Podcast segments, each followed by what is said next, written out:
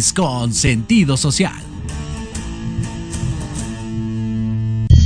Las opiniones vertidas en este programa son exclusiva responsabilidad de quienes las emiten y no representan necesariamente el pensamiento ni la línea editorial de esta emisora. Hola, yo soy Marta Liliana Santuario. Hoy es jueves y te invito a tomar un café y platicar con tus mejores amigos. Los Ángeles, que con su amorosa guía nos ayudarán a descubrir nuestra mejor versión. ¿Nos acompañas?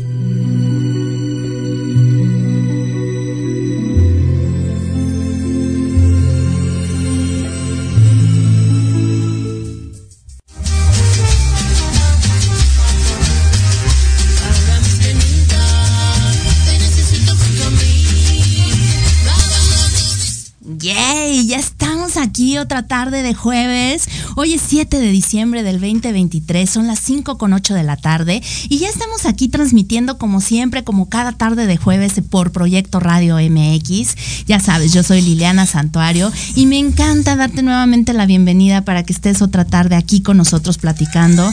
Sí, como no, ese aplauso es para todos ustedes que ya se están conectando. Muchísimas, muchísimas gracias. Tráete tu cafecito, tus galletitas, ya sabes, siempre lo digo porque vamos a tener una tarde muy bonita, llena de mucho aprendizaje, de mucha conciencia, de muchas cosas que tenemos que aprender el día de hoy. Así es que bueno, pues te pido que le, des like, me ayudes a compartir para que esta información, pues ya sabes, llegue a todas las personas que necesiten escucharlo en este momento. Por algo te está llegando el día de hoy. Y bueno, pues también déjanos tus comentarios, déjanos eh, tus preguntas, lo que quieras saber, lo que quieras aprender. Hoy tenemos un tema, eh, pues a propósito del de diciembre que se conmemora el, Día Mundial de la Lucha contra el VIH. Eh, la verdad es que es un tema eh, que es muy importante, creo yo, crear conciencia, seguir eh, compartiendo la información para que llegue a, a tantas personas como sea posible, para que nos cuidemos, para que nos protejamos, para que sepamos qué es esto, pero sobre todo también, pues si alguien ya lo está, ya lo está viviendo, ya lo está transitando, sepan que no están solos, que siempre hay una mano amiga, que siempre hay alguien con quien contar. Y bueno, como yo lo digo, el mundo espiritual nunca nos deja solos. Así es que, pues te invito a que te quedes estas dos horas para escuchar lo que tenemos que platicarte y pues para decirte todo lo que tenemos que decirte el día de hoy. Eh, déjame platicarte antes de presentar a mis invitados que bueno, vamos a platicar un poquito acerca de lo que es el VIH, pero quiero iniciar haciéndote unas preguntas que me gustaría de la manera de lo posible que me contestaras aquí eh, en, en, los comentarios, que me dejes tu opinión. Y yo quisiera preguntarte, ¿qué es lo primero que piensas cuando escuchas la palabra SIDA? ¿Qué, ¿A quién crees que le puede dar VIH? ¿Qué pasaría si supieras que un amigo muy cercano es cero positivo? Si alguien tiene VIH, ¿significa que tiene SIDA? ¿Qué pasaría si hoy te diagnostican con VIH? ¿Piensas que es una enfermedad mortal? Híjole, todas esas preguntas que a veces no sabemos cómo contestarlas, a veces ni siquiera tenemos la información, por eso es tan importante que nos, eh, nos informemos, nos informemos de fuentes fidedignas, de que llegue bien la información, porque por eso luego hay mucho estigma justamente alrededor de esta, enfermedad, de este virus y de todo lo que eh, pasa alrededor. Por eso te quise traer el tema el día de hoy. Y te quiero platicar que eh, un poquito del origen del SIDA. Se cree que el SIDA se originó en África, donde monos eh, y, simios albergan un, un, virus similar al VIH llamado CIV, que quiere decir virus de inmunodeficiencia en simios. Los científicos consideran que la enfermedad llegó inicialmente a los seres humanos a través de chimpancés salvajes que vivían en África Central. La región más afectada por la enfermedad del VIH es, eh, es, África subsahariana, donde se registran dos tercios de los casos totales de VIH y casi el, el 75% de muertes por SIDA. Híjole, la verdad es que son, son, son cifras bien fuertes y es información bien fuerte que debemos de tener consciente. La historia del SIDA un poquito. En 1959 tenemos las primeras evidencias serológicas. En 1981 aparecen nombres homosexuales que padecen un tipo raro de sarcoma de Kaposi. En 1982 se le da el nombre de SIDA, síndrome de inmunodeficiencia adquirida. Además de, de transmitirse por contacto sexual se descubre que también se transmite de madre a hijo y por sangre. En 1987, el Instituto Pasteur descubre una nueva especie de VIH denominada como VIH2. En 1988 eh, eh, se demostró que los preservativos son eficaces para prevenir esta enfermedad. En 1996 se introduce el tratamiento anti, antirretroviral. Y bueno, entre otras fechas, en el 2005 se descubre que el VIH también daña el cerebro. Híjole, son, son situaciones y cosas que, bueno, pues hay que tener eh, muy presentes. Y bueno, pues ya después de darte todos estos datos, un poquito de la historia y todo, quiero presentar a mis invitados, que de verdad para mí es un honor y un placer tenernos, tenerlos el día de hoy aquí, porque es gente eh, admirable, gente que ha hecho cosas eh, alrededor de esta situación y que bueno, ya nos platicarán su historia. Pero quiero empezar aquí eh, con Jesús Lozano Antonio, él es técnico en trabajo social, tiene dos diplomados, sí, un aplauso fuerte por favor dos diplomados en el Instituto Mexicano de Tanatología, un diplomado eh, eh, también en proceso por la ANTAC, que, también me considero afortunada de pertenecer a la Asociación Mexicana de Tanatología. Eh, tiene cursos de formación continua como el duelo por COVID, duelo por enfermedades terminales, duelo por VIH-Sida, duelo por amputación, duelo y, resiliencia en mujeres con cáncer de mama, apoyo y, acompañamiento en, en adolescentes en prevención al suicidio. En el 2019 fundó el Centro Indisciplinario de Apoyo al Duelo, donde dan atención psicológica, tanatológica, psiquiátrica, médica, legal, fisioterapia y espiritualidad. Actualmente da acompañamiento a personas cero positivas para aceptar su diagnóstico y enfrentar el nuevo desafío de la vida. Mi querido Jesús, bienvenido de verdad. Muchísimas gracias por haber aceptado esta invitación aquí a Tardes de Café con Los Ángeles. Muchas gracias a ti, Lili, porque realmente es un espacio de crecimiento, un espacio de conocimiento y para tirar esos estigmas a donde van, a la basura. Totalmente de acuerdo, de verdad un honor y un placer tenerte aquí. Y por acá también tenemos a una bella mujer, ella es Janet Alarcón y es psicóloga clínica. Mi querida Janet, muchas gracias también por estar aquí el día de hoy. No, un gusto y pues esperemos que esta sea una charla informativa y que bueno, podamos aprender mucho. Claro que sí, vamos a llegar al, corazón de muchas personas seguramente. Eh, y, bueno, pues vamos a empezar ya sin más rodeos, sin más preámbulos. Mi querido Jesús, quiero que nos platiques un poquito. Justamente, vamos a, ahora sí que como dicen por ahí, vamos a empezar por partes, ¿no? Desde el principio.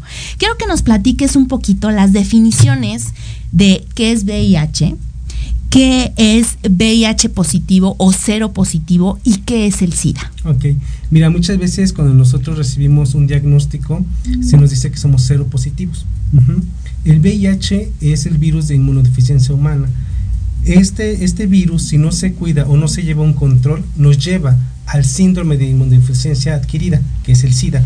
No es lo mismo, no es sinónimo VIH que SIDA, no son mm, enfermedades iguales es como la diabetes, cuando te, diagnostican diabetes, eh, dicen tienes diabetes, pero si no tienes un control médico, no sigues los lineamientos de tus medicamentos, llegas incluso a tener perder una pierna, perder la vista, sí, porque te está llevando a otro nivel, a otra, eh, otro nivel de enfermedad.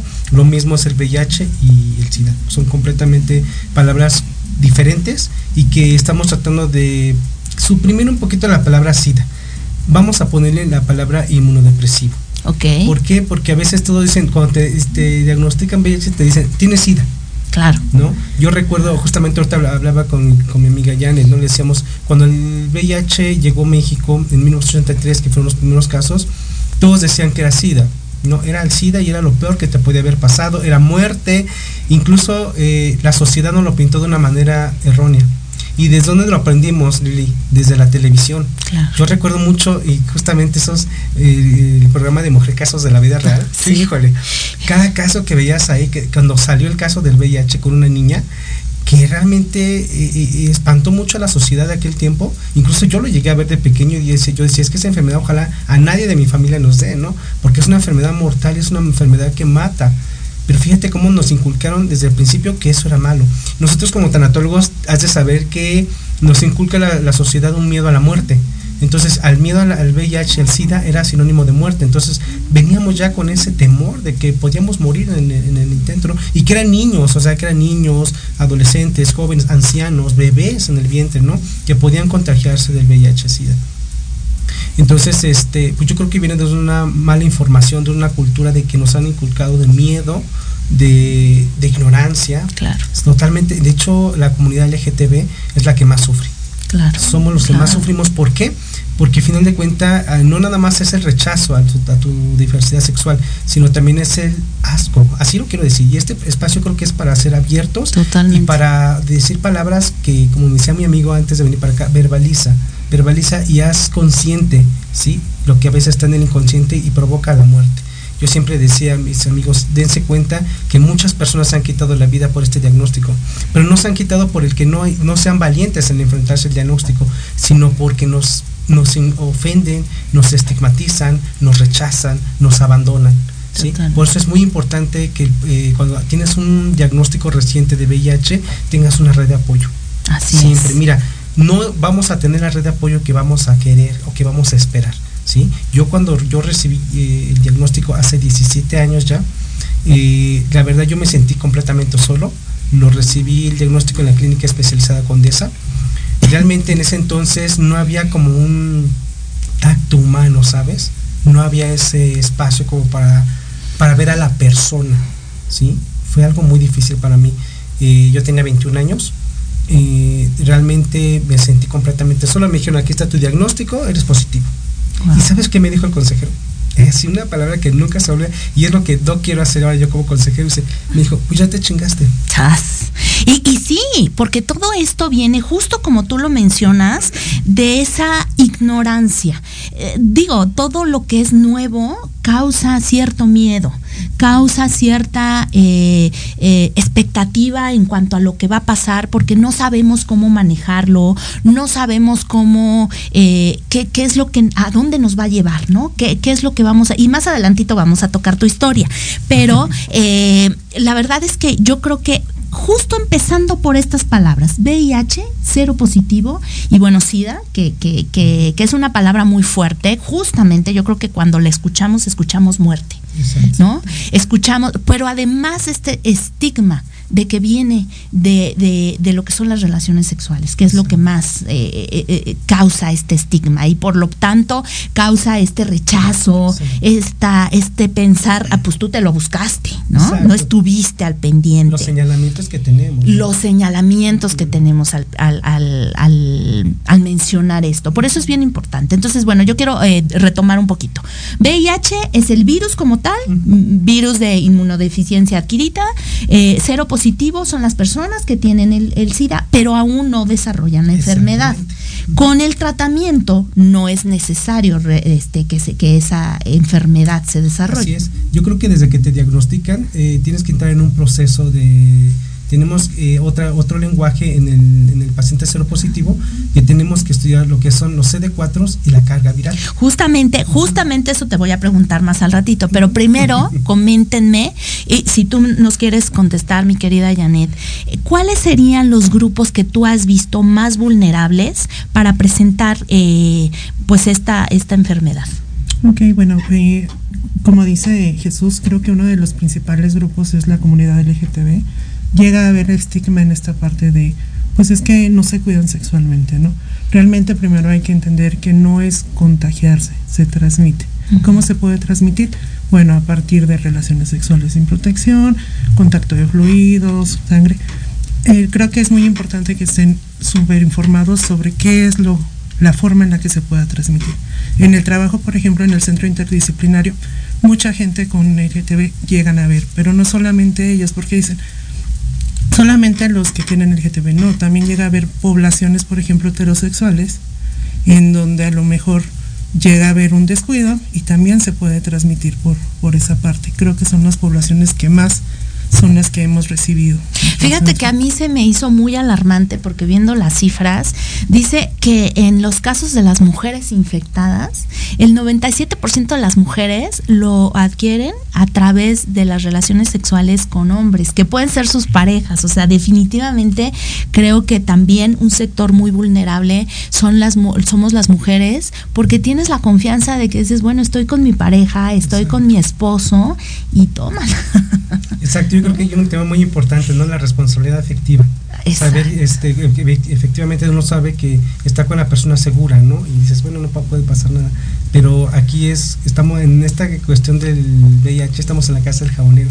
El que no cae puede resbalar. Claro. Entonces, no, muchas veces estigmatizamos esto que nada más es de la comunidad LGTB, pero también está en la población, en la población de, y más en la mujer es la que más, incluso no nada más es el diagnóstico de VIH, también con ella sufren el VPH Claro, Es otro tema ese es también. otro, ¿no? Que también está muy difundido y que si bien es cierto que, que bueno, también controlado lo puedes eh, superar, Exacto. pero cuántas no eh, eh, por este BPH pues tienen cáncer cervicouterino. ¿no? Entonces, y, y es por decir, tenemos, no tenemos esa responsabilidad afectiva como pareja de decir, bueno, pues cuídate, ¿no? Protégete. Y a veces como mujeres pues decimos, bueno, pues es que es el marido, ¿no? Y cómo, cómo voy a pensar que voy a llegar a caer en esto, ¿no? No, y aparte también de una responsabilidad afectiva de tener como estos cuidados, muchas veces no se tiene atención, ya se llega a un diagnóstico tardío, Claro. en donde a partir de una enfermedad de, ay, es que me puse muy mal y de ahí me mandaron otros estudios, otros estudios, otros estudios, me doy cuenta que tengo el virus. Sí. Y entonces a lo mejor ya contagié a mi esposa y a lo mejor tengo otro tipo de contagio. ¿Por qué? Porque no tenemos esa prevención a nivel ciudadanía, o sea, a nivel población de decir, pues voy a estar checando mi salud. Claro. Entonces sí, eh, son muchos factores los que llegan y algo que dices Lili es muy interesante. Efectivamente, muchas de las mujeres infectadas son personas totalmente monógamas que viene la infección desde afuera. Sí. O sea, cuando, cuando ya estás, por ejemplo, ¿no? Nos, nos plantan mucho. ¿Por qué vas a tener este cuidado con tener relaciones con tu esposo con condón? Claro. Es mi esposo, ¿por qué lo voy a tener que hacer? Ahí es cuando viene este tipo de enfermedades y es muy fuerte los, cuando los, ya los tratamos en consulta. Claro, y el esposo por allá dándole vuelo a la lancha sin protección. Y pues ahí es donde pasan estos casos tan lamentables, porque, híjole, como, como psicóloga, y que tú seguramente lo has visto muchas veces, ¿cómo llega una mujer así? ¿No?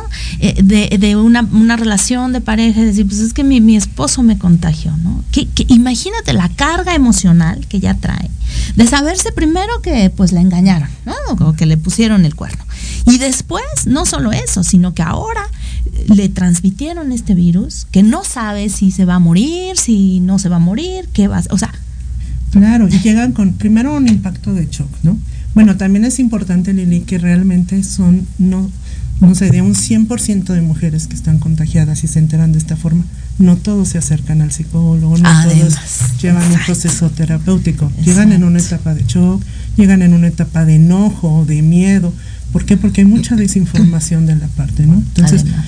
es trabajar un proceso, porque al final del día, bueno, ustedes son tanatólogos, eh, tienen esta especialidad, es un duelo. Estás perdiendo claro. también esta parte de salud y te vas a enfrentar a mil y un estigma. ¿Qué es lo que nosotros buscamos o cuál es nuestra misión dentro del centro? Precisamente llevarlos a aceptar el proceso y acompañarlos, porque no es algo sencillo, ¿no? Decimos, cuando vienen este tipo de crisis es porque va a haber un cambio. ¿Cuál va a ser ese cambio? Pues es donde vamos a estarlos acompañando. Apoyando. Pero definitivamente llegan con shock, con miedo, con incertidumbre, con enojo, ya divorciándose. En algunos casos, en otros es lo que tenemos que aceptar, ¿no? Qué fuerte, qué fuerte. Ya platicamos un poquito, pero quiero que ahondes un poco más, mi querido Jesús. ¿Cómo se transmite? Ok, ¿cómo se transmite? La, el VIH únicamente se, ya lo decía Jenny, se transmite por medio de fluidos, ¿sí? por medio de transfusión sanguínea y también este, por vía lactancia. ¿sí? Son- no se transmite, ¿cómo no se transmite también? No se transmite por un beso, no se transmite porque incluso, mira, actualmente la medicina ya está más avanzada y si tú te llegas a cortar con mi rastrillo con el que yo me estaba eh, afeitando y eh, tú eh, a unas tres horas vuelves a ocupar el mío y te cortas también, no hay un riesgo de contagio, Ah, ¿sabes? ok. Ya, eh, te digo, la medicina ha avanzado muchísimo, los retrovirales que Un los retrovirales que hoy se toman actualmente son ya muy este con tecnologías más avanzadas sí y te ayudan a tener una mejor calidad de vida. Y también eh, teníamos este estigma ah, bueno sigue habiendo no no quiero decir que había porque sí sigue habiendo que por ejemplo eh, pueden llegar a, a tus amigos o amigas, pueden decirte, "Ah, es que él tiene este diagnóstico, ¿no? Este, aparte de su vaso, ¿no? O, Ah, o este vaso es para ti, y este vaso, esta cuchara es para Muy, ti". muy decentemente, ¿no? Muy Te políticamente, este pero mejor no te me ¿no? Exacto, ¿no? Y fíjate que algo que yo aprendí, que por ejemplo yo con mi amiga Yanis y su esposa, que me invita mucho a su casa, yo le decía, yo incluso les decía, es que yo no puedo usar esto que usted está comiendo. Ah, tú cómele. Hasta me daban en la boca, ¿no? O sea, prueba de lo que estoy comiendo, ¿no? O sea, tú mismo te Sí, mira, nosotros a veces también hay una serofobia, ¿sabes? También hay una serofobia, es un miedo a, este a este cero positivo, pero a veces también viene desde la falta de información. Claro. ¿Sí? Desde esa falta de esa ignorancia. Mira, yo no te voy a decir que esto, esto lo, lo, sé- lo aprendí desde que me lo de- diagnosticaron hace 16 años. Lo fui aprendiendo en el camino. Al principio yo me aislé de mi familia. Tuve que aislarme de ellos. Yo me fui de casa, ¿sabes? Yo no pude estar con mi familia, yo no pude estar con mis hermanos. De hecho, eh, desafortunadamente mi familia se enteró. Creo que hasta en este momento creo que se están enterando. Saludos. Saludos. Hola mamá, soy yo. Eh, ¿Por qué? Porque tienes miedo al rechazo, ¿sabes? Tienes miedo al abandono, tienes miedo a sentirte incomprendido. Eh, hay algo que me preguntan muchas veces, eh, ¿tienes miedo de contagiar a otros? Sí, sí tengo miedo. Por eso yo creo que cuando he tenido algún este algún acto de riesgo, pues comunico. O sea, trato de comunicarlo, ¿no? Actualmente mi pareja actual lo sabe y, y tengo todo su apoyo, todo su respaldo, pero es difícil, ¿sabes? Es difícil abrir esta parte de tu vida. Híjole, es lo más difícil. ¿Por qué? Porque no sabes cómo vas a vivir ese rechazo. Así puede haber un rechazo o puede haber una aceptación madura. Y, obviamente sí tienes que evaluar tu relación, ¿no? Y con la familia, la verdad, mi familia yo me tuve que aislar con ellos porque tenía miedo, tenía sobrinos chiquitos. Y dije, estos van a agarrar un día mi rastrillo, o van a agarrar jabón donde yo con el que me bañé, o, van a tomar del mismo vaso donde yo estoy tomando. Y yo mismo ponía esos, esas barreras. Entonces dije, ¿sabes qué?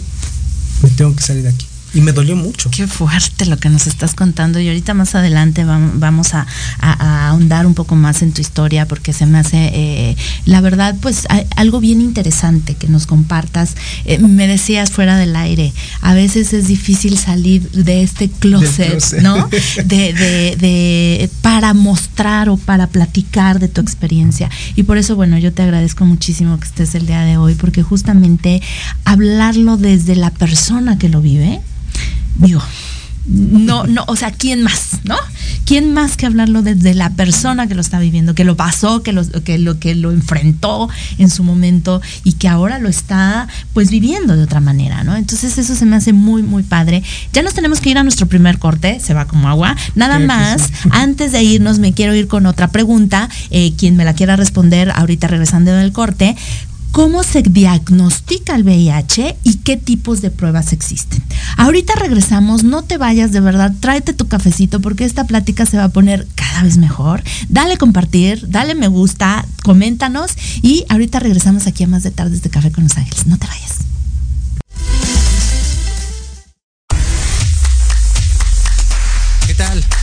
Invito a sintonizar Entre Diálogos, un programa que aborda las noticias nacionales e internacionales más relevantes de la semana con un comentario y un breve análisis de cada noticia, incluyendo entrevistas. Y dos veces al mes, en el espacio Atrapados en el Rock, nuestro amigo Diego Emilio nos platicará sobre datos y curiosidades del rock a través de las décadas del siglo XX. Así que no se olviden de sintonizarnos todos los sábados de 12 a 1 de la tarde por Proyecto Radio MX, con sentido social. Soy Tania Damián y te invito a escuchar Ángulo 7 Radio, un espacio de noticias y opinión sobre Puebla y México. La cita es todos los miércoles de 8 a 9 de la noche por Proyecto Radio MX con sentido social.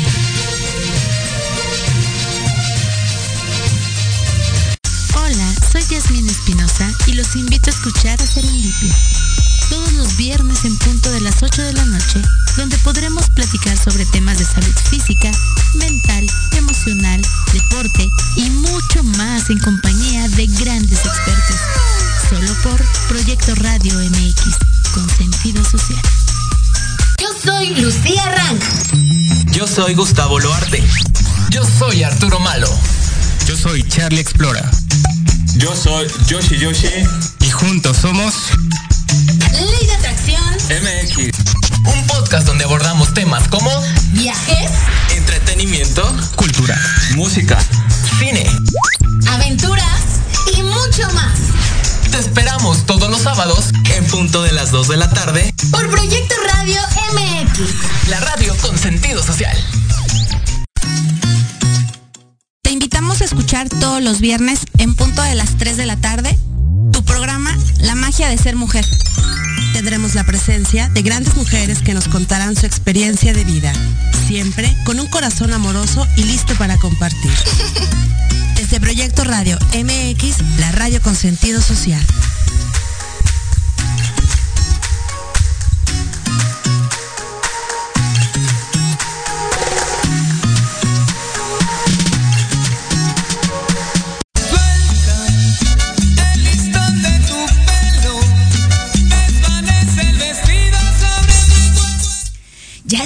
Aquí de regreso en Tardes de Café con Los Ángeles. Muchísimas gracias a toda la gente que se está conectando, que está comentando.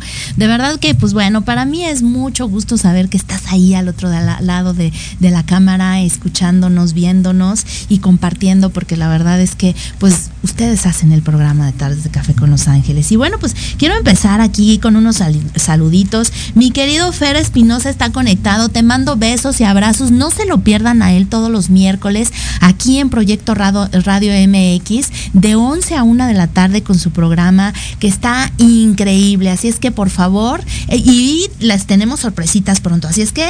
eh, estén al pendientes. Y él nos dice, qué padre que hables de este tema. Y sí, necesitamos crear conciencia en este tema. Como siempre, un gusto escucharte, mi querido Fer. Muchísimas, muchísimas gracias. Eric Domínguez, mi querido Eric Domínguez también está conectado. Te mando un beso y un, un abrazo, mi querido amigo. Muchísimas gracias. Ya estamos también esperando eh, noticias de Libreando, así es que no te hagas. Dice, listos para un café con Los Ángeles. Saludos, muchísimas gracias.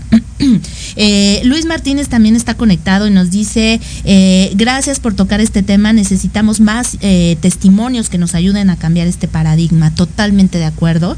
Nadia Jiménez dice, la información juega un papel importante, si estás informado realmente de lo que es la enfermedad, tu visión cambia, totalmente de acuerdo. Estoy muy de acuerdo porque justo tenemos esos, esos temores, ese miedo de la desinformación y la desinformación causa ignorancia. Y cuando tenemos ignorancia no podemos ser empáticos, no podemos entender, no podemos saber de dónde viene. Pero bueno, antes de irnos a corte, yo les hice una pregunta que no sé quién me la quiera responder. Y decía que es cómo se diagnostica el VIH y qué tipos de pruebas existen. Ok. Mira, el VIH eh, son- se hacen pruebas, actualmente ya hay pruebas rápidas, eh, eh, pruebas de cuarta generación, donde te hacen una, un piquetito en el dedo, como si fuera la, para el toma de azúcar, y te- en un- cuestión de unos minutos te dan el resultado. Wow. Ajá. Eh, anteriormente se usaba la famosa prueba de, bueno, creo que todavía se sigue haciendo, en esa parte que quisiera yo actualizar un poquito, pero sí se está haciendo todavía la prueba de Lisa, y después de ahí viene una confirmatoria, que es la Walter Blots, que se, que se pronuncia así, y esa es con la que ya te confirman realmente que eres seropositivo. Ok. Eh, yo cuando tuve ese, eh, esa prueba antes se tardaban un mes y medio el resultado. Ouch. Era un mes y medio lo que tardaba, era un mes y medio de agonía. No, de bueno, sí, de- vaya que sí de agonía. Sí, porque yo en mi caso nunca tuve sintomatologías. No tuve ninguna sintomatología. eh, simplemente eh, cuando la pareja con la que estaba en ese momento, eh, él tenía el diagnóstico, eh, tres meses antes había de- de hecho la prueba. Por lógica yo dije, yo también lo tengo. Pero yo tenía miedo, ¿sabes? Por toda la desinformación que había, por todo ese estigma que decía, es que si tienes SIDA, no hablábamos de VIH, hablábamos de SIDA. Sí, y realmente claro. decían, es que si tienes SIDA es muerte. Y tendrás unos dos años de vida, ¿no ¿te gusta? y yo así como que, ho- hoy esa persona de esa, esa persona que me dijo, le voy a decir, llevo, voy a cumplir 17 años con este virus, que se ha hecho mi amigo, realmente me- se ha hecho mi amigo y lo he hecho mi amigo, mi compañero, quien me ha enseñado muchas, muchísimas cosas.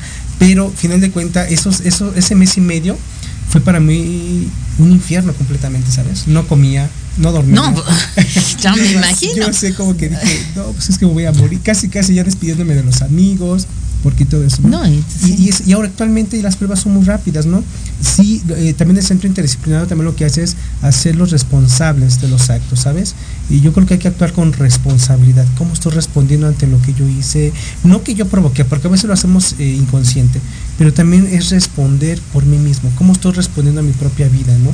Mi vida es una responsabilidad. Claro. Sí, entonces si yo tengo eh, sospechas, bueno, me hago la prueba, me da miedo, sí. Ha habido eh, pacientes que, usuarios que van al centro interdisciplinario, me dicen, tengo duda o sospecha de que pueda estar contagiado de VIH, de VPH, de sífilis.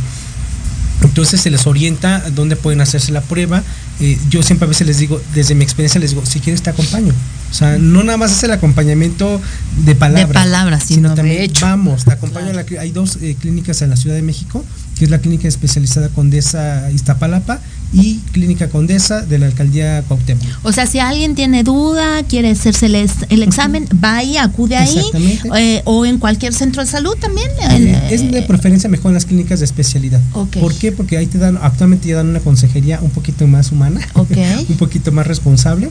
Y ya ahí te van a dar un seguimiento, ¿sabes? Ya no te sueltan. Una vez que, que te dan el diagnóstico, ellos ya no te sueltan. Te dicen, ok, desde tu libertad, ¿quieres dar un- una continuidad, a tu- este, darle seguimiento a este tratamiento, iniciar un tratamiento retroviral? Inicias unos talleres que se llama adhesión al tratamiento eh, antirretroviral. Te dan a infinidad de talleres. De hecho, la, eh, la las clínicas Condesa están asociadas con la famosa Casa de la Sal. La Casa de la Sal también da un apoyo y un acompañamiento y te dan talleres de adhesión. ¿Qué es la adhesión al tratamiento? Es comprometerte a que tienes que tomar ese medicamento. Y ahí también hago un fallo conmigo eh, porque yo dejé de tomar un año el tratamiento, ¿sabes? En el 2015 dejé de tomar un año el tratamiento por depresión, por ansiedad, porque tenía que enfrentarme eh, con mi familia, porque tuve rechazos en trabajos por el diagnóstico. Yo siempre en mi vida, Lili, he sido muy transparente, ¿sabes? Siempre he sido muy transparente y muy honesto. Entonces, esa parte me acuerdo cuando otra vez entré a una entrevista, un trabajo, un hospital iba a trabajar, ¿sabes? Eh, una, uno de mis tres pilares de mi vida académica es la gastronomía, la tanatología y la teología. Wow. Y este Muy diverso. bueno, teología y tanatología bastante. La ¿no? pero la Pero, es Oye, qué rico, pues está bien, está bien. Y entonces eh, yo iba a entrar a ese trabajo, me hacen la entrevista, todo súper bien, pasé todas las pruebas, hasta el gerente ya me dice, no, tú vas a ser mi mano derecha, tú tienes mucho conocimiento en distintivo H, tú puedes estar al frente de tal área, mira, me gustaría. Cuando regresa a RH y me dicen, "Mm, ok, dice, pues ya vimos vis- el visto bueno de- de- de tu jefe, de tu futuro jefe, entonces vas a firmar el contrato, pero antes de firmar el contrato eh, necesitamos que vayas al laboratorio a hacerte estos estudios. Wow.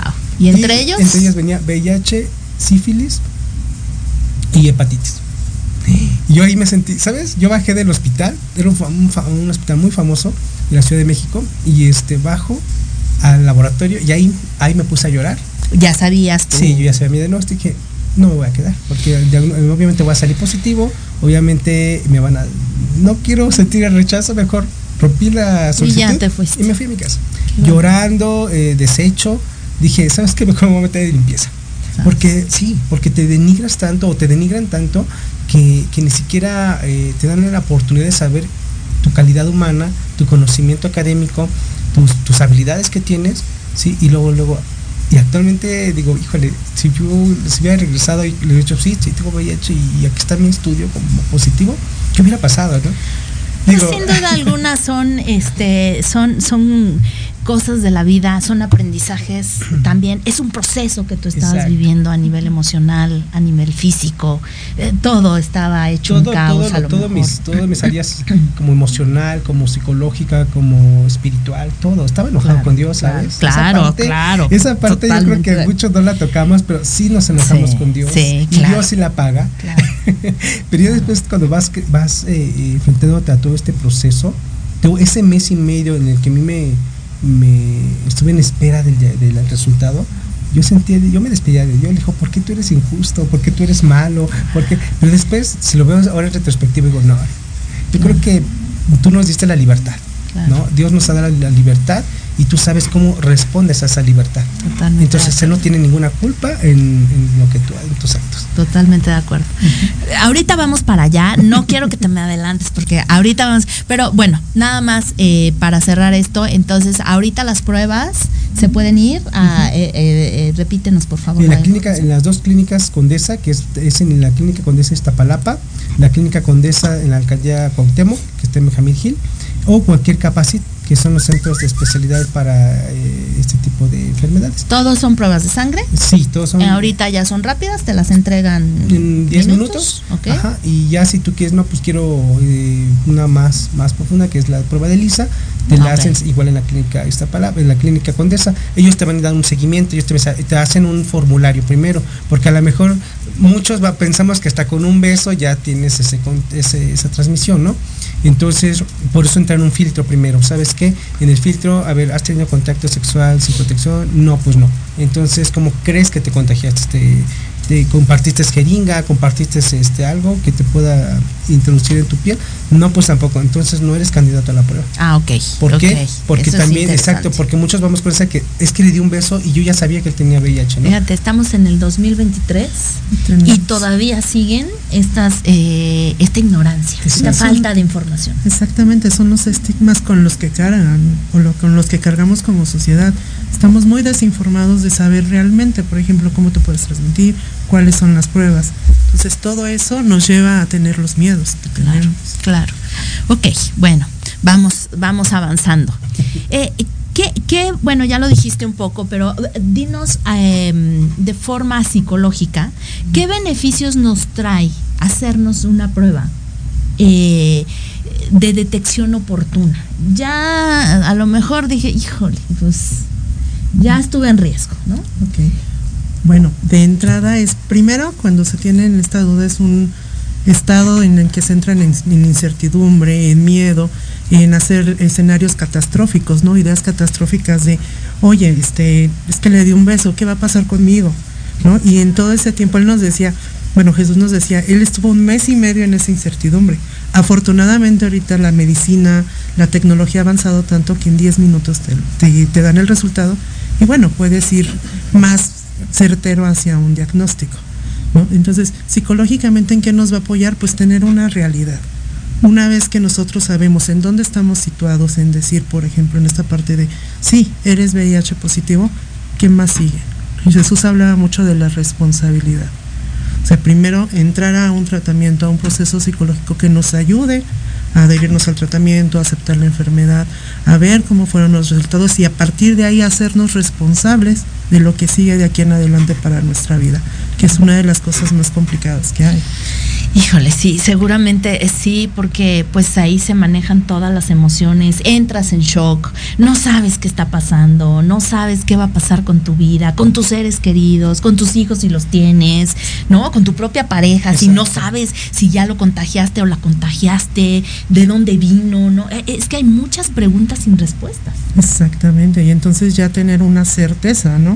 De decir, bueno, está pasando esto, ¿qué voy a hacer de aquí en adelante? Poner todo en un plano. Yo les digo mucho a mis pacientes, ponlo en un plano. ¿Cuáles son tus posibilidades? ¿Por qué? Porque se nos cierra el mundo, ¿no? O se cierra el mundo. Ya con una certeza vas a saber qué puedes hacer, cómo puedes abordar, cómo puedes resolver esta situación que ya tienes enfrente. Claro, ya está. Porque me imagino que también hay mucha gente que ha de llegar contigo a consulta y te dices que no me quiero hacer la prueba. Claro, claro, claro, y es un temor natural y un miedo. ¿Por qué? Porque si no, tenemos la creencia de si no lo veo, no existe. Como dice Talia, ¿no? Si no me acuerdo, no, no, no pasó. Entonces es hacer consciente también al paciente que tiene que tener este grado de responsabilidad por él, por los que están a su alrededor, no porque les afecte, sino si, una responsabilidad afectiva, ¿no? Claro. Es decir, y creo que ese es un punto muy importante que más adelante van a tocar. Un, pero una persona, un paciente ya diagnosticado con VIH, es su decisión si lo quiere o no externar. ¿no? También. También cómo lo va a llevar, cómo lo va a vivir. Mientras sea responsable en él mismo, es todo un proceso. Tampoco es como que quiera salir y gritarlo al mundo. Claro, que todo el mundo se entere, ¿no? Que, que como el programa que había, ¿no? Que todo México se entere, pues no. No, claro, y también es hacerlo responsable en esa parte, porque al final de cuentas todas nuestras decisiones llevan consecuencias. Entonces, vamos a hacernos responsables de esa consecuencia y vamos a ver, ya lo tenemos aquí en adelante. ¿Qué sigue para mí? Claro. Entonces, Perfecto. Exacto. Y un poquito regresándole, perdón, al, al tema de las pruebas, en ese también en ese filtro también es muy importante saber el tiempo de exposición, porque a lo mejor um, tuviste las relaciones hace ocho días, ¿no? Y tú ya tienes la incertidumbre, la duda, entonces No el mismo formulario dice, no, tienes que esperar tres meses después de la última relación sexual o eh, con- eh, Conducta de ri- conducta de riesgo que tuviste, sí, y ya es- posteriormente tres meses tienen que pasar. No te la puedes hacer a los ocho días, a los 15 días, Que porque no, es un tiempo de No sale, le llaman, no sí. sale. Que de todas a maneras. ser un falso híjole, positivo, un falso tres- negativo. Un tres meses y ya también ya hablamos de. Híjole. Ok, vamos a retomar un poquito lo que decías en un inicio. ¿Qué son las células CD4 y la carga viral? Ok, la carga viral son las, eh, las copias del virus de VIH que tengo en mi sangre, ¿sale? Eh, no puedo decírtelo en términos eh, médicos, pero más o menos es la cantidad de de células de VIH que hay por en gota de sangre por mililitro cúbico, algo así. Y eso es lo que va a multiplicarse en tu organismo, ¿sabes? La carga viral, por eso se llama carga, porque es lo que te está dando el virus, se está propagando a toda tu sangre. ¿Qué y vamos a ver qué carga tanta carga tiene. Y los CD4 son los, eh, los defensores de nuestro organismo, son los linfocitos de defensas, esos son los que van a, entre más altos los tengas, vas a tener una mejor, no es que el virus se venza, simplemente si tú no te das una oportunidad de un seguimiento, una alimentación adecuada, tomar agua y todo lo que conlleva como una persona sana, eh, tus CD4 van a bajar. Yo cuando me diagnosticaron el, el, el VIH, yo tenía 85 de CD4, o sea, estaba completamente inmunodepresivo.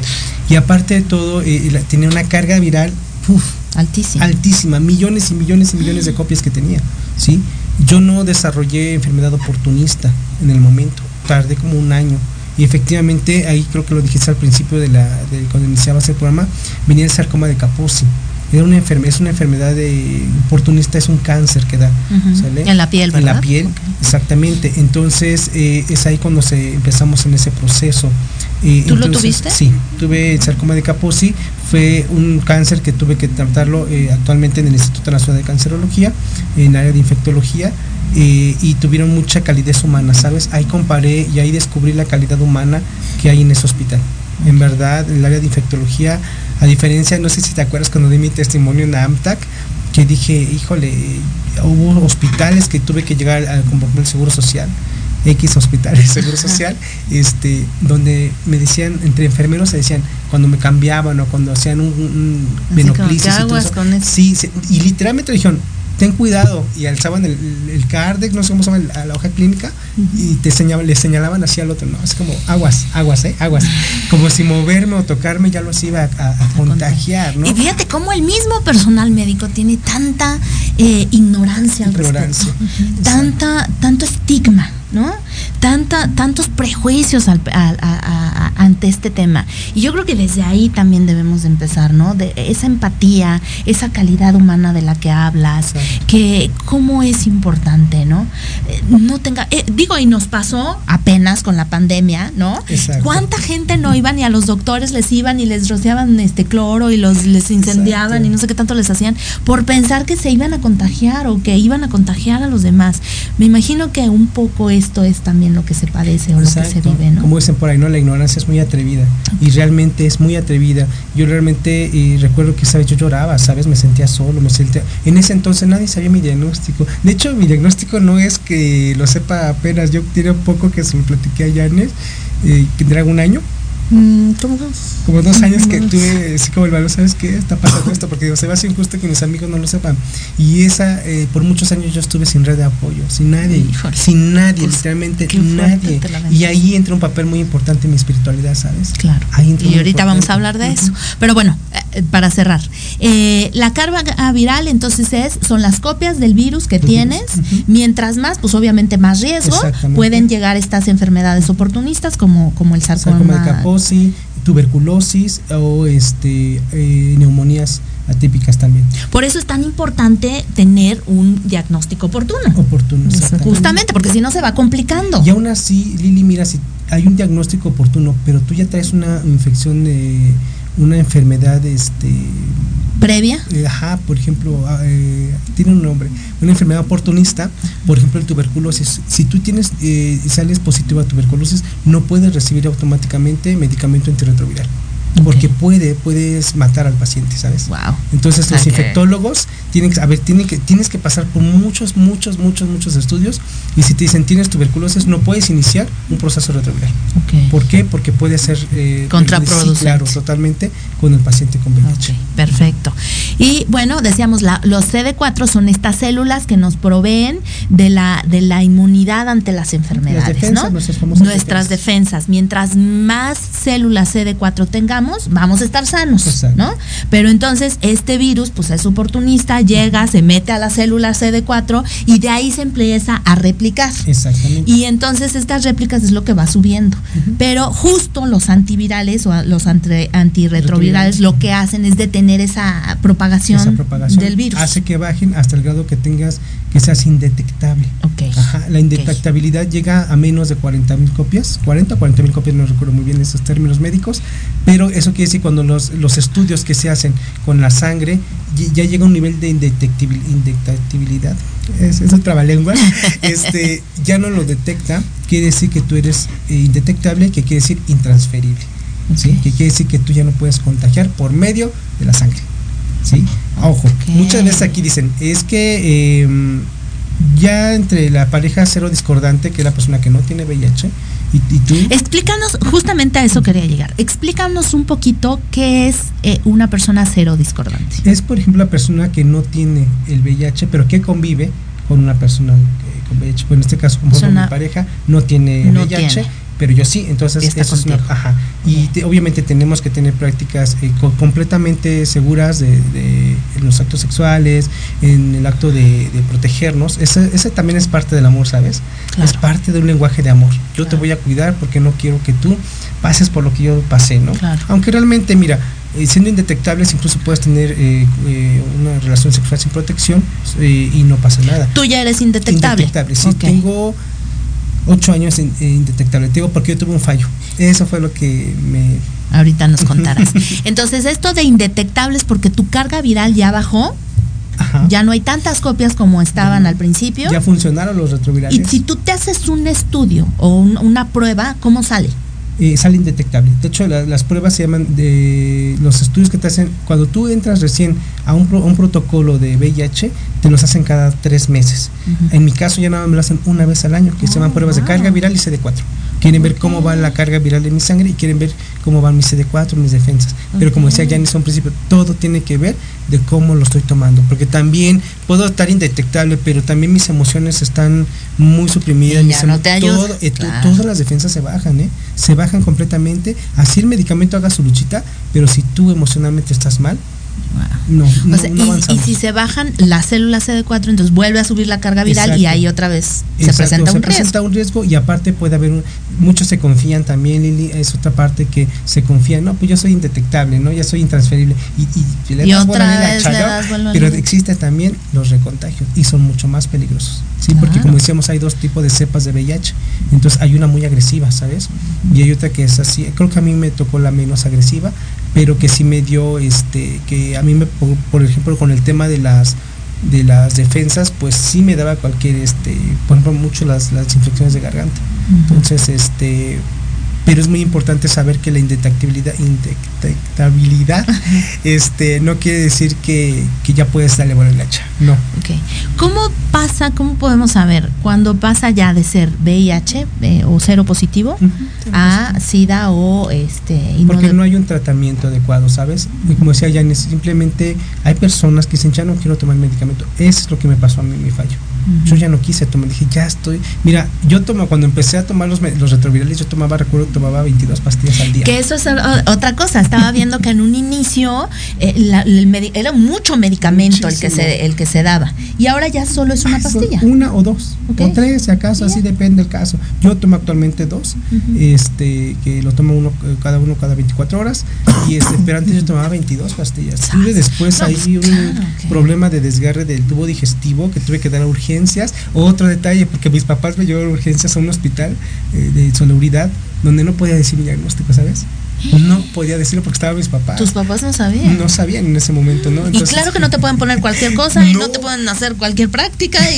Y, Era lo difícil porque, te preguntaban, ¿tienes diabetes? ¿Tienes este, alguna alergia? Yo, no, yo estoy sanísimo. Yo no sé por qué me pasó esto, creo por el picante, ¿no? Así decía, fíjate, y, podían haberme dado algún medicamento que fuera contraproducente con los retrovirales. En aquel entonces, Lili, no se podía mezclar los retrovirales con un antigripal, por ejemplo. No, era totalmente chocaba. Fíjate, ahora ya no, ahora ya te dicen los infectólogos, ok, te voy a mandar un esquema de... Si te enfermas, si te da gripa, si te da... Tomas este medicamento, pero en aquel entonces no, Lili. No podías tomar cualquier, no te podías automedicar. Qué era muy difícil. Qué fuerte.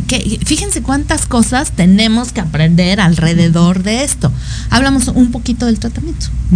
El tratamiento pues ya viene, este, hay muchísimos esquemas ya retrovirales. Siempre te hacen un, este, un estudio previo. Por ejemplo, yo cuando tuve el fallo, A mí me tuvieron que hacer un estudio de genotipos para porque hice una resistencia al medicamento. Ese es otro detalle.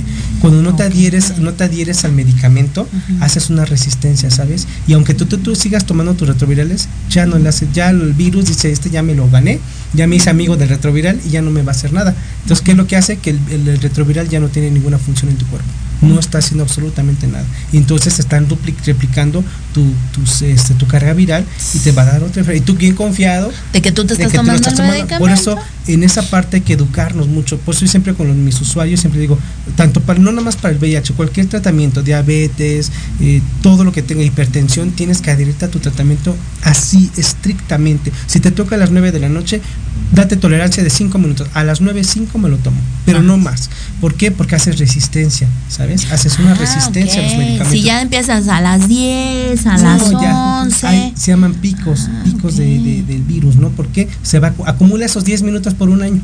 Sí, claro. Y si lo acumulas por un año, son 5, 10, 15, 20 días que no te tomas el medicamento. Entonces, esos, esos picos, se, salen, se, ¿dónde se reflejan? En los estudios de carga viral.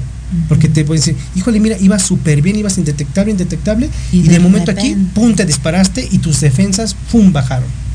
Entonces, es, por eso tenemos, los pacientes con VIH tenemos que llevar un control médico con un infectólogo, no con un médico general, con un infectólogo, que es el especialista de enfermedades infecciosas. De hecho, en el, en el Instituto Nacional de Enfermedades Respiratorias existe el famoso CIENI, que es el Centro de Investigación de Enfermedades Infecciosas. Es ahí donde antiguamente, ahorita ya no, pero anteriormente ahí se hacían exclusivamente las pruebas de carga viral y CD4, porque también son muy costosas. ¿Ahorita dónde te las practicas? Eh, en la clínica Condesa Iztapalapa. Ahí es donde yo me atiendo actualmente. ¿Cada año? Cada año te hacen ese estudio. Exacto. Si hay un fallito por ahí, te dicen en tres meses te lo vuelves a hacer. Porque también eh, eh, todo tiene que ver también con las emociones, Lili todo tiene que ver. Ahorita vamos, a, ahorita vamos a, ahorita vamos para allá. Eh, eh, ya nos tenemos que ir a nuestro siguiente corte. Ya se nos pasó una hora. ¿Qué tal? ¿Cómo la ven? Súper rápido. Y, creo que no vamos ni a la mitad. Pero bueno, eh, pues no te vayas. Ahorita regresamos con más aquí en Tardes de Café con Los Ángeles. Ayúdanos a compartir de verdad para que esta información llegue a muchas personas. Ahorita regresamos. Hola, yo soy Gabriela Villavicencio y te invito a escucharme todos los martes a las 9 de la noche en el programa especial La frecuencia de tu vida, donde hablaremos de diferentes técnicas y herramientas para recuperar tu bienestar y vibrar en la frecuencia correcta. Solo por Proyecto Radio MX con sentido social. Híbrido. La combinación perfecta entre material y el espiritual con los mejores expertos en psicología, medicina, belleza, asesoría legal, métodos espirituales y holísticos y algo más. Conducido por Israel García. Todos los jueves de 9 a 10 de la noche por Proyecto Radio MX con sentido social.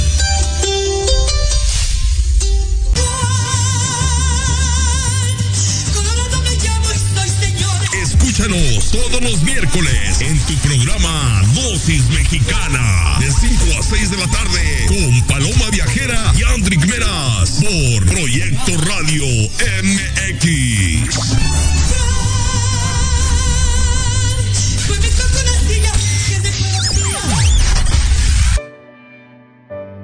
¿Estás buscando una señal? Esta es la que necesitabas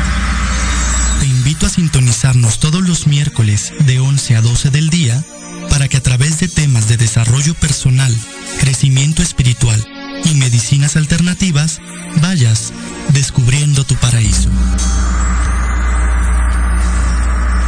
Por Proyecto Radio MX, con sentido social.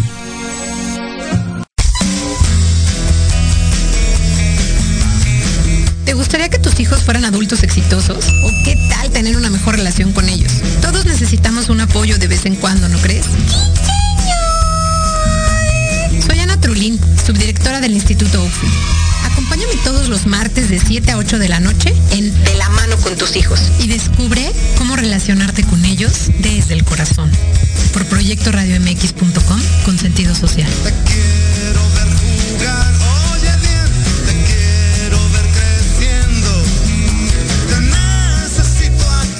Un mundo cambiante Por eso, Café, Política y algo más es el programa de análisis para conocer los temas relevantes de América.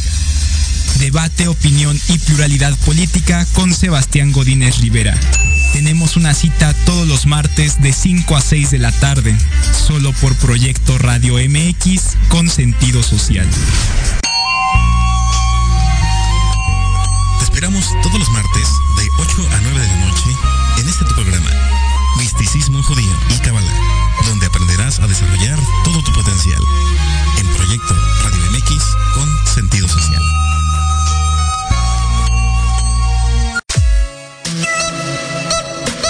Hola, soy Jorge Huerta. Hola, soy Clara Mejía. Te invitamos a escuchar Los Ratones Viejos. Un programa donde visitaremos nuestros libros favoritos. Todos los viernes de 8 a 9 de la noche por Proyecto Radio MX con sentido social.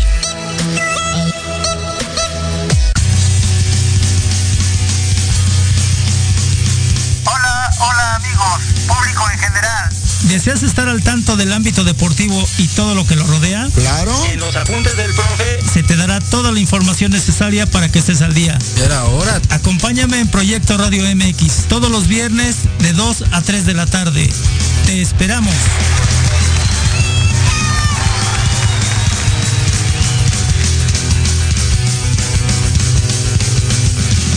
Hola, soy Yasmin Espinosa y los invito a escuchar a Serendipia.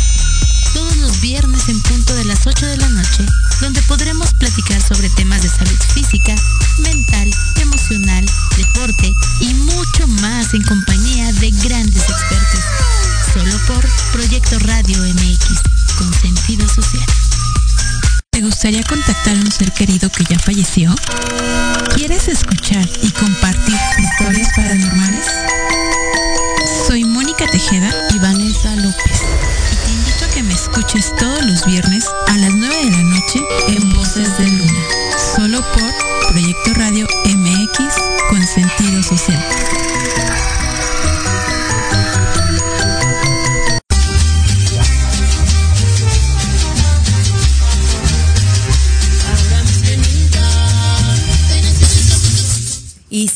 Regresamos bailando porque Los Ángeles también bailan, como no, con mucho gusto, aquí con toda la energía y con todas las ganas eh, de seguir aquí en Tardes de Café con Los Ángeles. Muchas gracias a todos los que están conectados, conectadas. Muchas gracias a mi querido Toño que, que anda por ahí conectado. Yo sé que ahí andas. Muchísimas gracias por tus comentarios, ya lo leí y pues ya sé que, ya sé que ahí estás.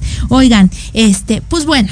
Ahora sí, mi querido Jesús, eh, mi querida Janet, vamos a entrarle con todo, ahora como gorda en tobogán.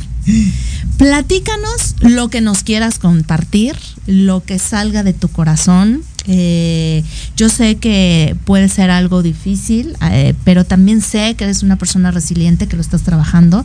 Platícanos un poco tu historia. Claro que sí. Bueno, eh, retomando un poquito, eh, como les dije, yo me tuve la infección a los 21 años y me lo diagnostican en la clínica Condesa, esta, eh, con, clínica Condesa de la alcaldía Cuauhtémoc, de Benjamín Gil creo que se llama.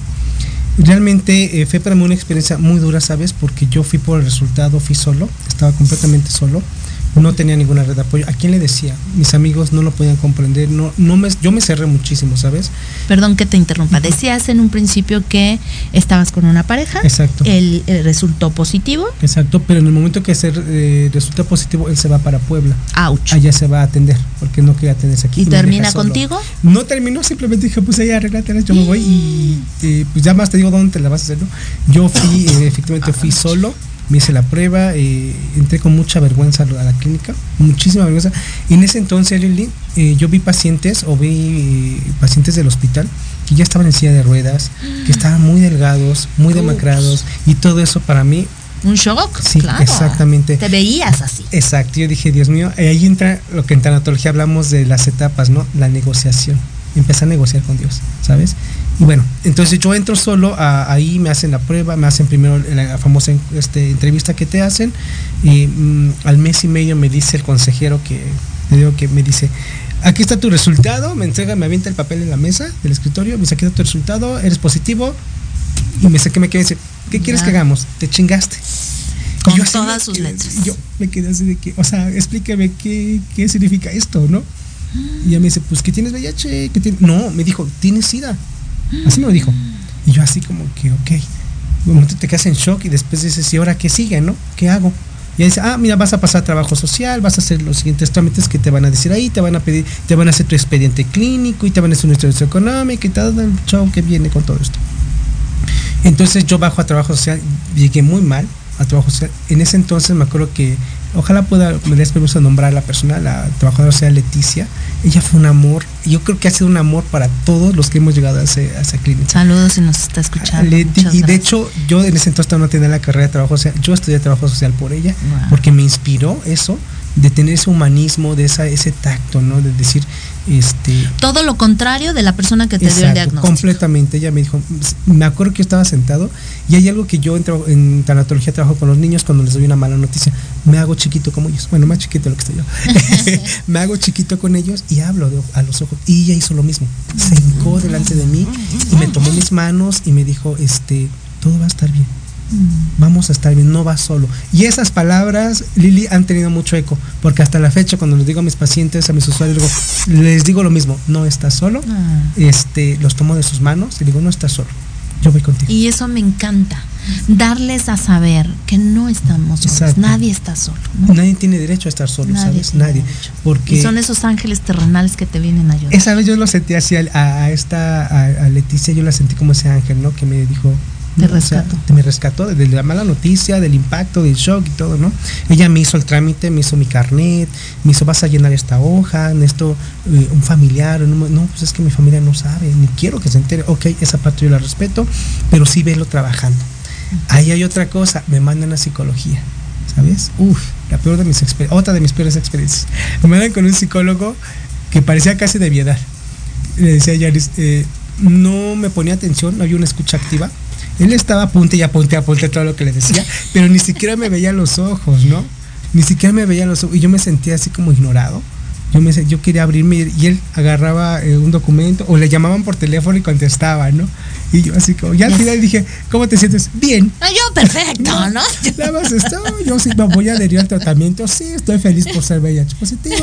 Ya nada más le di el ¿no? Salí, Sí. pues ya, jamás regresé. ¿eh? ¿Qué Jamás. tiene que hacer alguien eh, en, en esta parte psicológica? ¿Cómo ves a tus pacientes? Primero, prepararte. O sea, no solamente es que muchas veces dicen, no, pues yo soy psicólogo, sé de las emociones, sé cómo manejarlo. No, necesitas tener información. Información y ser muy, ahora sí como decía mi, ma- la, la de mi especialidad, nuestra especialidad, ser el que va a manejar todo ahí. ¿Por qué? Porque van a llegarte con mucho desbordamiento. Esa parte primero es información, quitarte de estigmas, quitarte y entender que la persona está en shock. No puedes llegar y como le dijeron a Jesús, ¿no? Te chingaste. No, espérame, es una persona que no va a definir su diagnóstico, su vida. O sea, él no es una persona. VIH es VIH ya así siempre va a ser. No, tienes que estar muy claro en que es una persona que tiene sentimientos, que tiene emociones. Entonces tú como psicólogo tienes que estar preparado, tener una especialidad, porque muchas veces es- entras a estas instituciones de gobierno, por ejemplo, pues nada más porque pues pudiste entrar.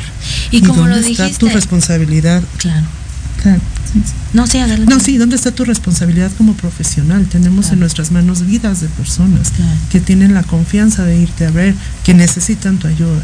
Entonces tienes que estar muy consciente y precisamente tratar a la persona con dignidad. Fíjate que algo que dijiste que se me hace muy importante saberlo y entenderlo es que el VIH no eres tú.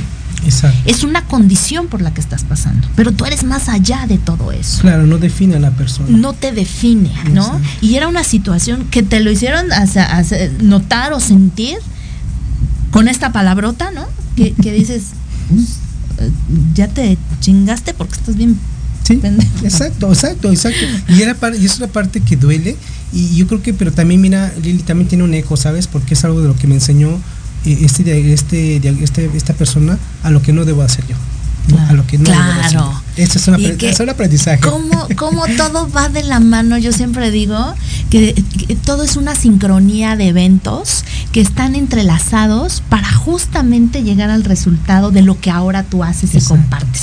Sin duda alguna, estos primeros momentos que tú viviste con tu diagnóstico te llevaron a, a- a- a reconocer de cómo no se hacían las cosas, de cómo sí querías que se hicieran y de esta, esta, este gran corazón que ahora tienes para compartir. Sí. Perdón. Y entonces ver esa parte de desde ayudar ahora a las personas, pero no- ya no desde verlo como una herida que te hicieron, ¿sabes? Sino de verlo desde el amor.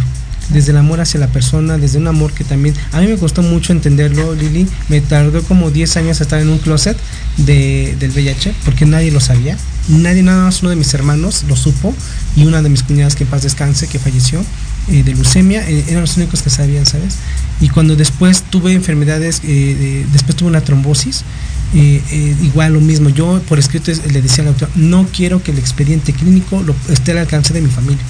Y en- hasta en esa parte lo respetaron, en el Instituto Nacional de Cancerología lo respetaron.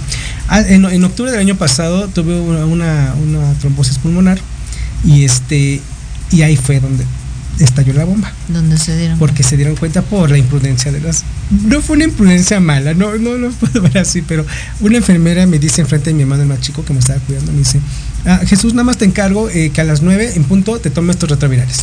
Y mi hermano estaba y, y, y volteó así como que a ver a mi hermano y mi hermano está estudiando fisioterapia y tiene muchos conocimientos médicos. Ah, pues te cachó. Entonces, sí. Entonces yo me quedé así, me sentí humillado, me sentí con la cabeza agachada, me sentí avergonzado, sí. Y mi hermano cuando le toca relevar, me dice, ya me voy, dice, me toca de la frente, me dice, "Eh, quiero que salgas pronto y no se te olvide tomarte tus retrovirales. Así con una calma, así yo dije. Glup. momento, sí. Glup. Sí, porque dije, Dios mío, o sea, era el que menos esperaba una comprensión y dice que me dio una comprensión muy grande. Después de ahí, este, tuve otro procedimiento por un problema del colon que tengo ahorita y yo iba acompañada con una amiga, ¿sabes? Ella me acompañó a este procedimiento. Ella no sabía mi diagnóstico. Y estábamos, eh, nos pasan a la sala y ella le hacen firmar un consentimiento porque iba a ser sedado completamente. Y le dicen, ok, Jesús, los San Antonio, este, tienes este, tal edad, vienes aquí por este diagnóstico, diagnóstico VIH desde hace tal tanto tiempo. Cuando dijeron así, yo dije, o sea, lo dijeron enfrente de alguien que no sabían si sí sabía o no sabía de mí. Y en ese momento yo me sentí con un, como si me hubieran echado un agua fría así. ¿Cómo lo recibió tu familia? Mi familia, familia, La noticia. fue un impacto. Un decir, ya lo sabíamos. Ah, Porque ya me lo habían dicho, pues yo lo negaba. Yo lo negaba. Dice, no, ¿cómo creen? No, no, ¿Y no". por qué te lo decían? Una vez me encontré una receta. Yo soy muy descuidado a veces. Bueno, pues tú también me fuiste encontraron dejando. una receta de la clínica Condesa donde viene el tipo de y antes la, la clínica decía clínica especializada para pacientes con VIH SIDA. No, pues. Ahora ya no lo tiene, ya no tiene esa leyenda, pero pues ¿qué te da a entender? No vas a ir por una gripa. No, claro que no. Entonces fue cuando se dieron cuenta. Pero fíjate, te lo respetaron también. Sí. Atrás de, de- de- ahorita antes de estar en, en- al aire, estábamos platicando que tú, bueno, pues eres psicóloga, pero además es una- eres una de las mejores amigas de Jesús. ¿Cómo viviste? Porque además, pues bueno, nos contaste, si me permites decirlo, claro, que te tardaste mucho tiempo en pa- compartirlo con muchas personas y que de hecho, pues algunas a lo mejor se están enterando Ahorita se ahorita, están ¿no? enterando. Salud. Este, creo que van a necesitar de tus servicios. Este, ¿cómo, ¿Cómo lo vives como amiga cuando él te comparte? Bueno, mm, nosotros llevamos un aproximado de unos ocho años de amistad, seis, siete, y realmente él me dice dos años, estábamos, pero hace dos años, estábamos sentados, cenando hasta me acuerdo. Sin hacer gran cosa. Así de la O sea, nada se la ¿Qué crees? Súper bienvenido, súper querido en mi casa, en- con mi esposa. Y llega y es, comimos, estuvimos todo el día juntos, ¿no? Y de repente se nos sentamos, justamente me acuerdo que estábamos como de frente así. Y le dije, ah, pues vamos por café, ¿no? De hecho, mi esposa no se lo dijo, me lo dijo a mí primero. ¿no? Y, y me acuerdo que mi esposa se fue por pan. y ya de repente me dice, es que te tengo que decir algo yo, ¿ok? Soy VIH positivo y yo, Ouch. ok. Creo que no son casualidades. ¿Quieres pan? ¿Quieres ¿No? pan? ¿Quieres, a ¿quieres pan con café. el café? ¿no? Este, casualidades, yo una semana antes venía viendo como mucha información de que es el VIH. Yo no sabía, por ejemplo, eso de detectable, indetectable. Hasta esa semana antes me enteré. Sí fue un shock, sí fue una parte, pero me acuerdo mucho que le dije, ¿y qué cambia? O sea, no cambia nada. Digo, gracias por compartirme. Ya me empezó a platicar un poco más de la historia que les está contando. Pero si yo les puedo decir desde mi parte, creo que fue esta parte de decir, ok, no lo sabía, pero a mí no me cambias nada, porque no Sigue eres- siendo mi amigo. Y sigue siendo mi amigo exactamente. ¿Qué queda en mí como responsable, como amiga, como familiar? Y que es mi recomendación para todos, infórmense. Infórmense, porque la información te quita muchos tabús, te quita muchos miedos, te quita mucho esta parte de decir, ¿por qué no me dijiste? ¿no? ¿Por qué? Porque están en su derecho, la persona que tiene el diagnóstico está en su derecho de decirlo o no decirlo. Es su proceso, no, no tiene nada que ver contigo. ¿no? Entonces tienes que aceptar esa parte. Sin embargo, es muy difícil, mi querido Jesús, y tú lo habrás vivido, tanto en ti como en la gente que te rodea, esta parte de el reclamo. ¿Por qué no me dijiste? Porque a lo mejor también es como pensar, me estás poniendo en riesgo por estar contigo, o justamente por esa mala información. ¿Cómo viviste estos estigmas? Fíjate que los viví con mucha valentía, ¿sabes? Porque mira, incluso hasta con mis amigos, los que consideraban mis amigos, cuando se los dije, al principio me dijo, no, cuentas con mi apoyo, yo estoy para ti, todo. Ocho días después, 15 días después. Ya no había amigos. Dos meses después, se fue. O sea, mucha gente Sí, se claro, apartó. Sí. Y yo creo que por eso yo siempre digo, mi red de apoyo ha sido muy pequeña, pero muy resistente, ¿sabes? De calidad, fuerte. ¿Por qué? Eh, porque son los que no me han dejado. Cuando Nadia, la, que me acompañaba en este proceso de, de cuando me hicieron la colonoscopía y, le dicen ayer mi diagnóstico, no ni sabía ni qué onda, justamente yo le mandé mensaje ahorita, ¿sabes? Le mandé mensaje, oye, quiero que sigas esta entrevista, gracias por ser mi red de apoyo. Y me dice, ¿sabes qué, Jesús?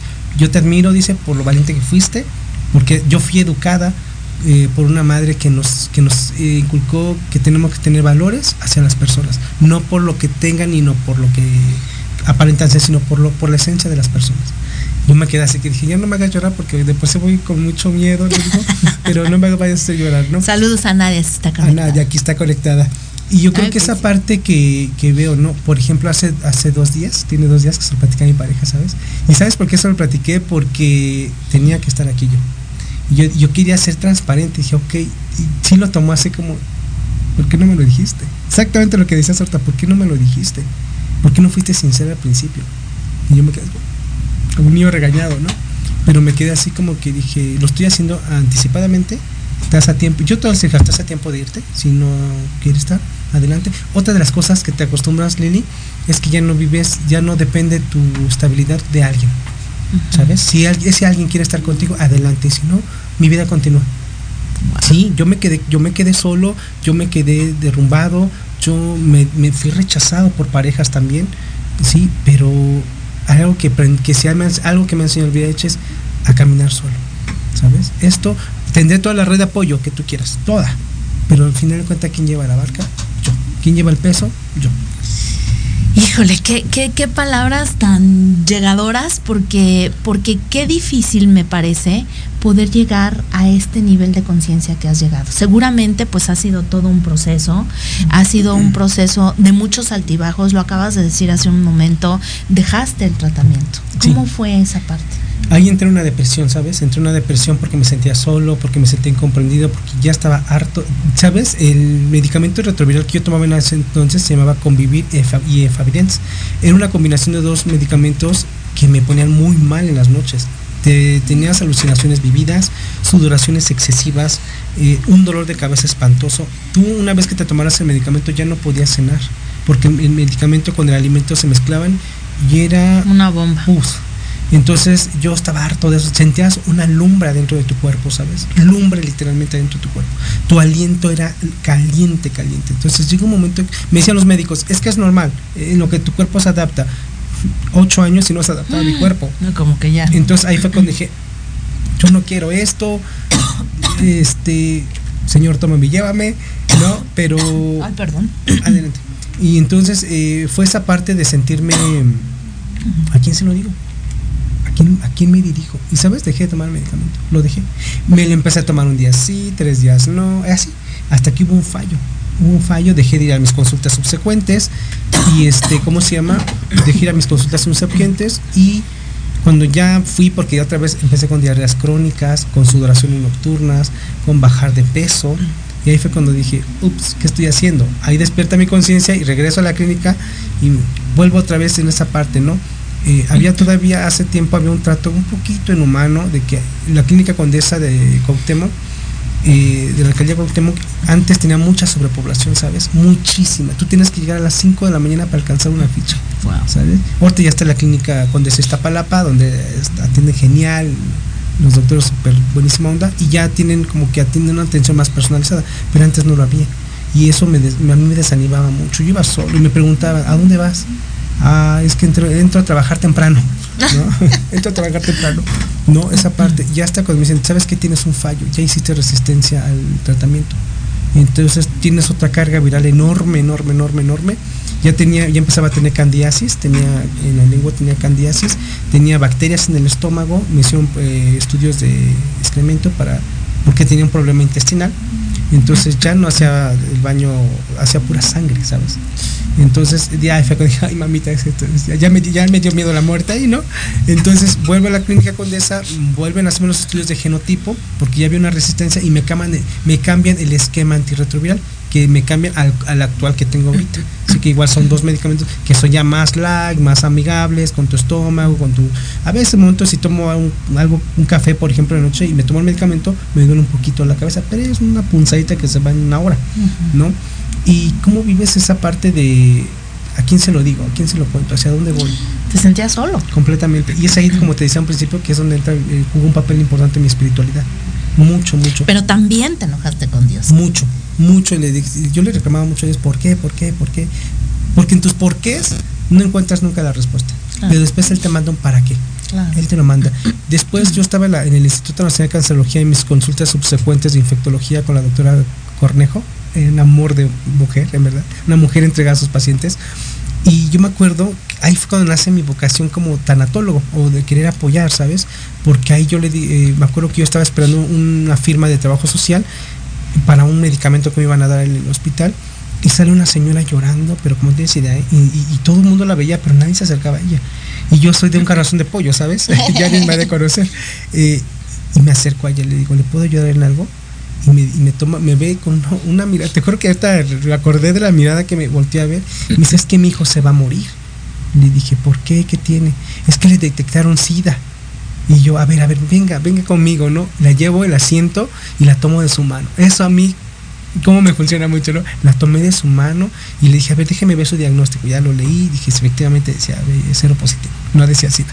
Pero de- yo creo que le han de verdad dado mala información. Era una persona que venía de provincia, ¿sabes? Venía de provincia. Entonces dijeron, tiene, y yo sé que mi hijo se va a morir. Y yo, sé- no, no, no, espérese. A ver, la calmé, le di esa contención. eh, yo no sabía que era eso de contención, ¿sabes? Pero Ahorita ya lo. ahí estabas haciendo Pero yo estaba mis, mis- mis primeros pasos, ¿no? Le dije, tranquila, mira. Y le platiqué mi experiencia. Le dije, sabes, mira, yo llevo tanto tiempo así y esto no, eh, el VIH no significa sentencia de muerte. Diagnóstico no significa destino. ¿Sabes? Entonces ahí fue cuando dije, tranquila, la acompañé en todo eso, la llevé a comer, ¿sabes? Porque no quería comer. Y hasta el final me dice, ya me diste mucha paz, que Dios te bendiga en algo que tú también necesitas. Ah. Y yo me quedé, ay, si supiera que necesito otra vida. Tú No, también estabas yo también pasando estaba por pasando algo por algo así. Y ahí fue cuando dije, si así en medio de lo que, que me estoy quebrando, en lo que estoy metido, puedo dar luz a otros, qué mejor. Y sabes, Eh, hace poco en, no me acuerdo si fue en que nos platicaron un cuento, no recuerdo si fue en LAMPTAC, porque estudié en dos escuelas, la tanatología, nos decía que había un señor, un cieguito que iba por el camino, ¿no? Iba con su lámpara y todos se burlaban de él, ay, mira, ese está ciego y va por la noche con su lámpara, como si viera. Y se le acercan a él y dice, es que yo no me estoy alumbrando a mí, estoy alumbrando el camino de aquel caminante. Ah. Y realmente es cierto, uno puede estar deshecho, pero a veces uno también dice, dejo a un lado lo mío porque puedo ver y puedo ayudar algo en el otro. No, y eso es, la verdad, algo increíble y es la resiliencia y es eh, el, el poder sublimar lo que te está pasando Exacto. o lo que te pasó, lo que viviste, para darle otro sentido, Exacto. otra una resignificación a lo que tú viviste. Ahora cómo lo voy a ver, ¿no? Ahora, Ahora cómo lo veo. Ah, ahorita ya no lo veo como sentencia de muerte, no lo veo como un castigo de Dios, no lo veo tampoco como una, un castigo de la vida, simplemente la vida es. ¿sí? ¿Cuándo vida es te así. amigaste con Dios? Uy, te- eh, como en el 2016, así como que está bien, Bueno, hacemos está las paces. Eh, ya sé que tú tenías la razón. Regreso con esa parte porque al final de cuentas yo me sentía solo. ¿sabes? ¿Tomaste terapia? Sí, tomé terapia psicológica. Actualmente sigo en terapia psicológica y ya por digo Ya otras de cosas, son ya otros temas. otros temas que hay que ahondar no pero este pero esa parte espiritual me ha ayudado sabes ahorita pertenezco a una- un colectivo que se llama Teresa Humada que por cierto están aquí en, en- en línea Ah, saludos, se llama saludos. Y él, le mandé mensaje ahorita y dije sabes qué no era la manera no es la manera en que te enteres porque no te lo he dicho pero quiero que escuches no y, y él me dijo eres muy valiente verbaliza todo lo que para que esto se vaya a la basura no la, la- la estigmatización la xerofobia todo lo que pero también viéndolo desde esa parte espiritual quién es el que también te sostiene es Dios hasta en la iglesia tenemos rechazo sabes en la iglesia también tenemos rechazo sabes si saben que tú eres gay si saben que eres lesbiana y quieres pertenecer a un grupo te hacen un lado, te, te, te, te rechazan. Ahora imagínate si le dices que eres cero positivo. No, hombre, eres un condenado. Yo puse en esa parte de, de la espiritualidad con mis pacientes, siempre les digo, ¿cómo estás con Dios? En el Dios que tú creas, ¿sale? ¿Cómo estás con Dios? Es que me siento que le fallé. ¿Y tú crees que Dios se va a fijar en pequeñeces? A Dios le importa que tú crezcas, que tú seas, que te sientas en todo tu ser y toda tu trascendencia que dejes aquí. Eso es lo que a Dios le importa, que tú seas feliz. No moralismos, no este, Juicios. juicios de valor que en verdad, mira, juzgamos. Y hay algo que yo aprendí de mi religión, yo soy cristiano católico, que amar al prójimo es amar a Dios. Y si no amas al prójimo, eres un hipócrita. Claro. Realmente. Claro, No cuánta gente hay metida en la iglesia dándose golpes de pecho y por acá dándote las estocadas, Exacto, ¿no? ¿no? Entonces esa parte dije, no, no quiero ser ese, ese- no quiero dar consuelos baratos, no quiero dar consuelos que no consuelen y hablar en nombre de Dios también es un tema muy delicado. Porque a veces vienes peleado con Dios, porque en tu, en mi negociación, ¿sabes? En mi hablaba hace rato de la negociación que hice con Dios, yo le decía, Señor, nunca permitas que yo me vea como estos que se están muriendo delgados y amarillos y sin cabello y, todos llenos de sarcomas y, cosas horribles, ¿no? Con oxígeno, con cateterismo y todo, ¿no? dije, no me permitas que yo esté en ese algún día en ese momento. Y mira, hasta ahora Dios me ha concedido la, la gracia de Muchos me dicen, les digo, "Te- tengo este- esta enfermedad, este diagnóstico. Y dice, pues no se te nota, o sea, tampoco es de que lo traiga aquí, ¿no? Pero yo creo que ahí Dios ha cumplido una promesa, ¿sabes? cumplió una promesa. Entonces, mi promesa también fue ser responsable con, con mi vida, con la vida que Él me dio. Y algo que me ha enseñado el VIH es que la vida es dos segundos. ¿sí? La vida eh, son dos segundos y tenemos que disfrutarla, amar y servir. Y eso, de ahí nace lo que es el Centro Interdisciplinario de Apoyo al Duelo, porque nace también desde esa vocación de servicio y esa vocación de, de informar a la gente que estas enfermedades no son sentencia de muerte, simplemente cambian un estilo de vida, cambian nada más, pero no es una sentencia de muerte. De ti depende si te quieres morir. ¿Hay esperanza después? Mucha esperanza, muchísima. ¿Sabes? La esperanza nunca muere. Dicen que muere al último, pero verdad es la que renace y te nace con toda la vitalidad, con toda la fuerza. ¿Sabes? Y esa y eso cuando yo empecé a tener mis redes de apoyo, tengo amigos sacerdotes, tengo amigas religiosas, monjitas que saben mi diagnóstico y que me han apoyado. Y es ahí donde digo, esto es lo que vale la pena en la vida. Claro. Este le da un sentido de pertenencia a mi vida. Así que eh, mi vida no en torno al VIH, eso sí.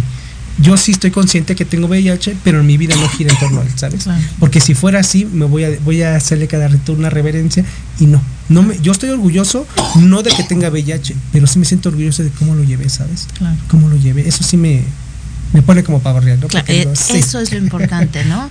Sabes que lo tienes, obviamente eres responsable, ¿no? Como decías, de no, de, de cuidarte primero y de cuidar a tus seres queridos, pero, pero como dices, no, no está en torno a ti el VIH, ¿no? O sea, tú también tienes otras cosas eh, eh, que, que hacen a Jesús, ¿no? Exacto. Que, que, que a otras cosas que vives, otras problemáticas, otros día a día, Exacto. otras situaciones, ¿no? Y eso, llegar, llegar a ese punto, híjole, Tuve que pasar la mucho. verdad es que mis respetos. Dice, dicen por ahí, tuve que pasar putazo tras putazo, tras putazo, tras putazo. Y efectivamente, Lili, tuve que pasar muchísimas cosas para entender. No es que la, para mí yo no veo la vida injusta, simplemente la vida, pues así es, ¿no? Lo que nos dice la logoterapia. ¿Cómo le encuentras ese sentido a la vida desde lo que tú eres? Ujú. ¿no? Yo le encontré un sentido a mi vida con el VIH. Qué irónico, ¿no? Lo que a veces muchos dicen Lo que- es sentencia de muerte, por ahí yo le encontré la verdadera vida, ¿sabes? Y eso es lo que a mí me da orgullo de, no me siento orgulloso del VIH, no, pero sí me siento orgulloso de cómo lo llevé, cómo lo he transmitido a los demás, cómo he acompañado a los demás. Siempre, no es, no es este, creo que es parte de mi, de mi esencia, tocar a las personas desde su esencia, desde lo que son. Yo en, en consulta también, lo que decía Yanis, a mí me cuesta mucho trabajo entender por qué luego mis pacientes hacen mis amigos. porque dice, me decía Yanis, porque estás con ellos en el momento más difícil, ¿sabes? Y en ese momento cuando no tienes a nadie, absolutamente Claro, a nadie. claro. Entonces tú como tanatólogo pues estás ahí para ayudar. Pues, No puedes quitarles el dolor porque sería quitarles la experiencia, sería quitarles el maestro, sería quitarles la lección. Claro. No es que la vida sea un premio o sea un regalo o un castigo. castigo. Simplemente la vida te lo da y de ti depende sustraer el aprendizaje. ¿Qué quieres para los demás? ¿Qué quieres darte a ti mismo? Al final de tu vida, ¿qué te quieres contar? Jesús me decía yo. ¿Qué te quieres contar al final de tu vida? ¿Que fuiste un cobarde? ¿Que estuviste viviendo en un closet como cucaracha toda tu vida? ¿O que saliste al mundo a ser valiente, a gritar a los, a los mil vientos que eres una persona que sí tiene un virus, que tiene una, una forma diferente de tener la vida, pero que eso no define lo que eras. Porque nadie ha probado mis guisados, nadie ha probado mis pasteles que yo hago, y eso, eso es lo que le da un, un signo de pertenencia a mi vida, ¿sabes? Me da algo que, que sé y que quiero. No eres víctima, eres eh, triunfador. Y eso está muy padre. Ya nos vamos a nuestro último corte, pero no te vayas porque regresamos con la parte final de este programa tan emotivo, tan lindo. Eh, así es que, pues aquí seguimos. No te vayas. Ahorita regresamos. Hola, soy Yasmín Espinosa y los invito a escuchar a Serendipia. Todos los viernes en punto de las 8 de la noche, donde podremos platicar sobre temas de salud física, mental, emocional, deporte y mucho más en compañía de grandes expertos. Solo por Proyecto Radio MX, con sentido social. Los espero todos los lunes a partir de las 7 de la noche en Victoria Ruiz Salón, donde encontrarás tips para tu cabello, tips para tu maquillaje, de la mano de grandes expertos, solo por Proyecto Radio MX con sentido social.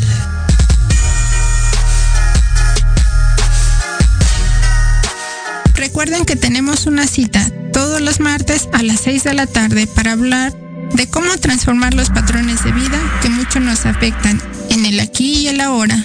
Con las terapeutas Ana Colmenares y Paulina Reyes en Proyecto Radio MX con sentido social. Nosotros te llamamos. Ya se cerró la vacante. Te mantendremos en cartera. ¿Te gustaría encontrar un mejor trabajo? claro que sí. Sin chamba. Escúchanos todos los sábados a las 12 del día, en donde tendrás los mejores tips, herramientas, consejos de expertos para encontrar el mejor trabajo de tu vida. Solo por Proyecto Radio MX, con sentido social. Hola amigos, los invito a su programa donde hablamos de todo. Psicología, salud, belleza, fantasmas, deportes, música, esoterismo, espectáculos y más. Contamos con invitados de lujo cada semana.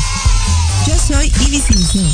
Nos escuchamos todos los viernes de 11 a 12 del día por Proyecto Radio MX con sentido social. ¿Cuántas veces te han dicho que tus problemas no tienen solución?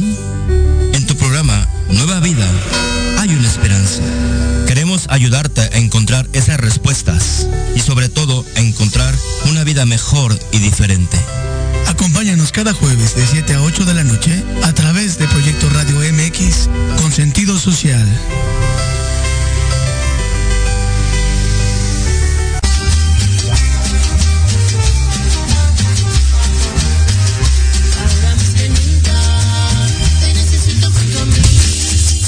Ya estamos aquí de regreso en nuestra recta final del programa del día de hoy de Tardes de Café con Los Ángeles. Muchísimas gracias a toda la gente que se conectó, que se, que, que nos mandó mensaje, que le dio compartir. Y por ahí, mi querido Jesús, tienes algunos eh, mensajitos que te llegaron. Cuéntanos. Sí, pero tengo de Nadia, eh, Nadia Jiménez, que es una, es hermana de Yanis y es una persona que es mi red de apoyo también y me dice, échale ganas, eres muy valiente. Y Lalo, Lalo Andrade, que es el que les platicaba de la, del colectivo Teresa Ahumada, de la religión católica, dice, sentí bonito que me mencionaras lo, todo lo que te dije, ¿no? Porque me decía, verbaliza todo esto, no saca esto, y rompe esos estigmas, ¿no? Y yo creo que nunca se van a romper, Lili, si nunca hay nadie que lo hable. Porque puede haber mucha información, pero si no me atrevo a compartir la realidad, todo se va a quedar en lo médico, en lo clínico, y no en la experiencia de vida. Claro, por eso, por eso tenías que estar aquí en Tardes de Café con Los Ángeles. Les comparto un poquito. Él es mi compañero en el diplomado de tanatología clínica que, estudiamos en, el, en la juntos y se atrevió a contar su testimonio en alguna ocasión, en alguna clase. Y ese día compartiste tu número, dijiste justamente tu centro que ahorita vamos a platicar.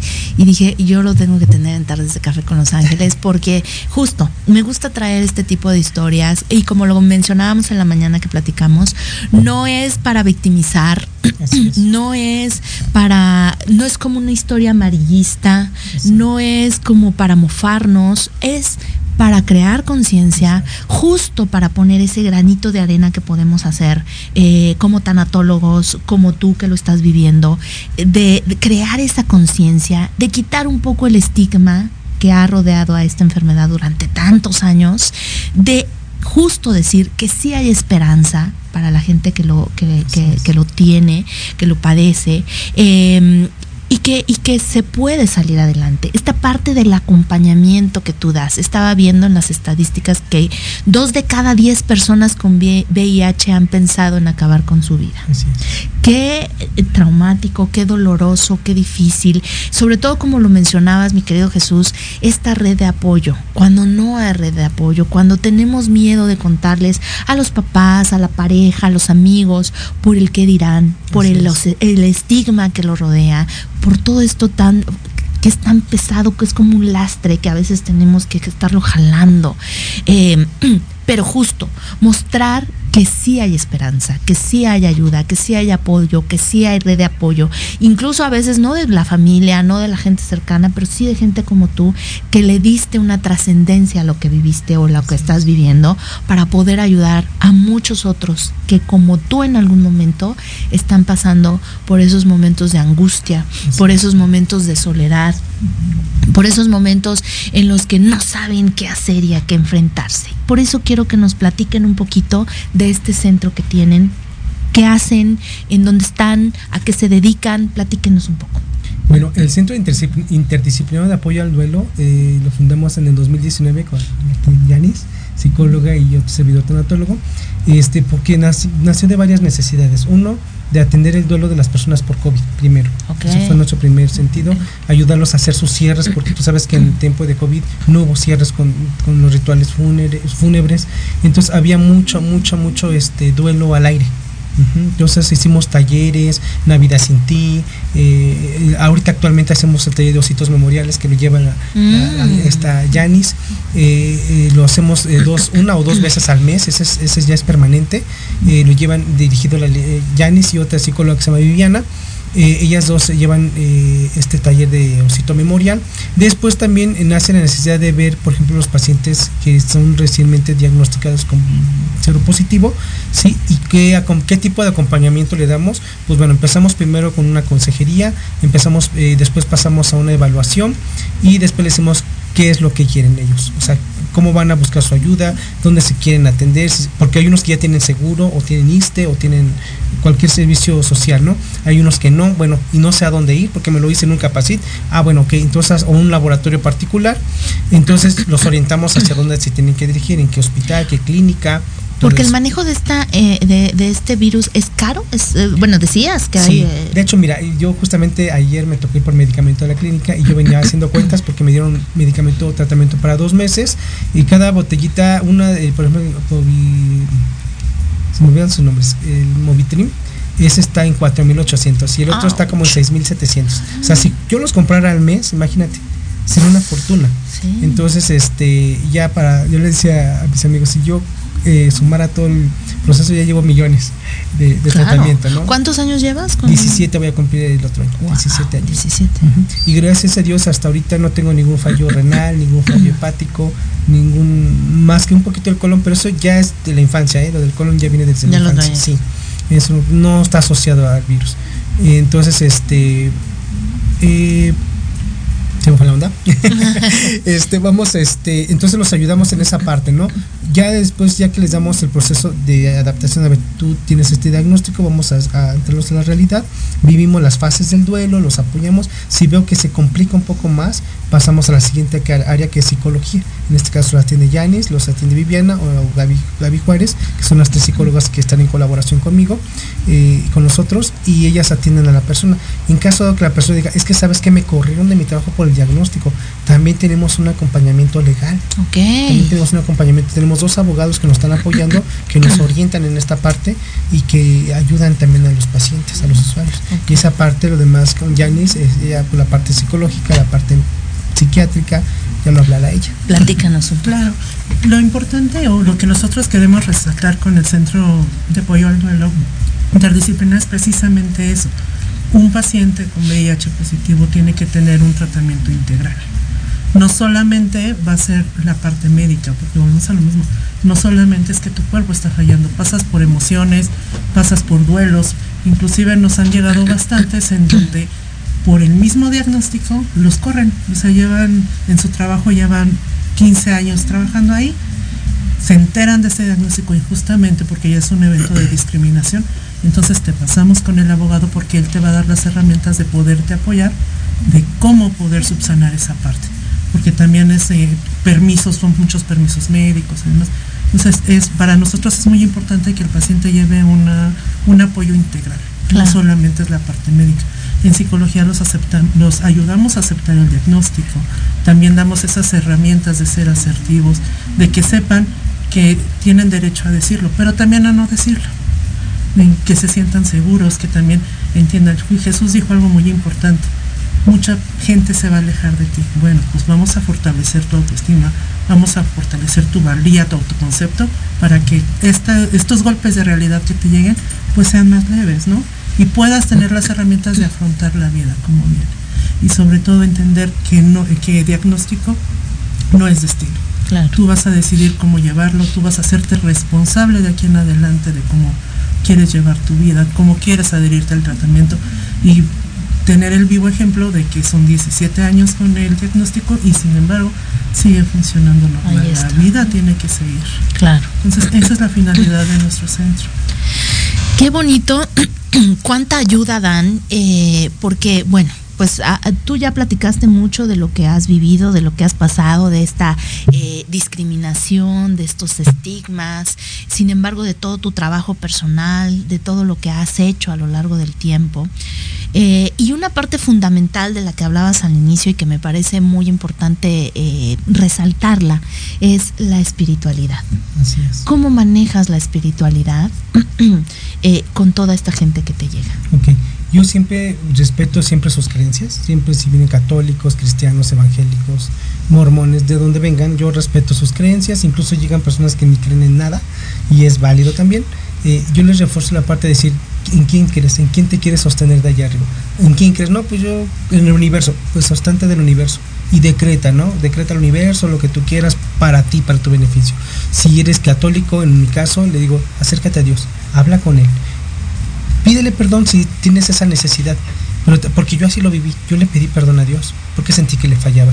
¿Sabes? Aquí en este colectivo Teresa Ahumada, donde en el que te platico, ahí nos ah, tenemos sesiones los días eh, segundos y cuartos de cada mes. Ahí hablamos de diferentes temas de espiritualidad que nos ayudan, ¿sí? A reforzar nuestra comunicación con Dios, nuestra relación con Dios, con un Dios humano, ¿sabes?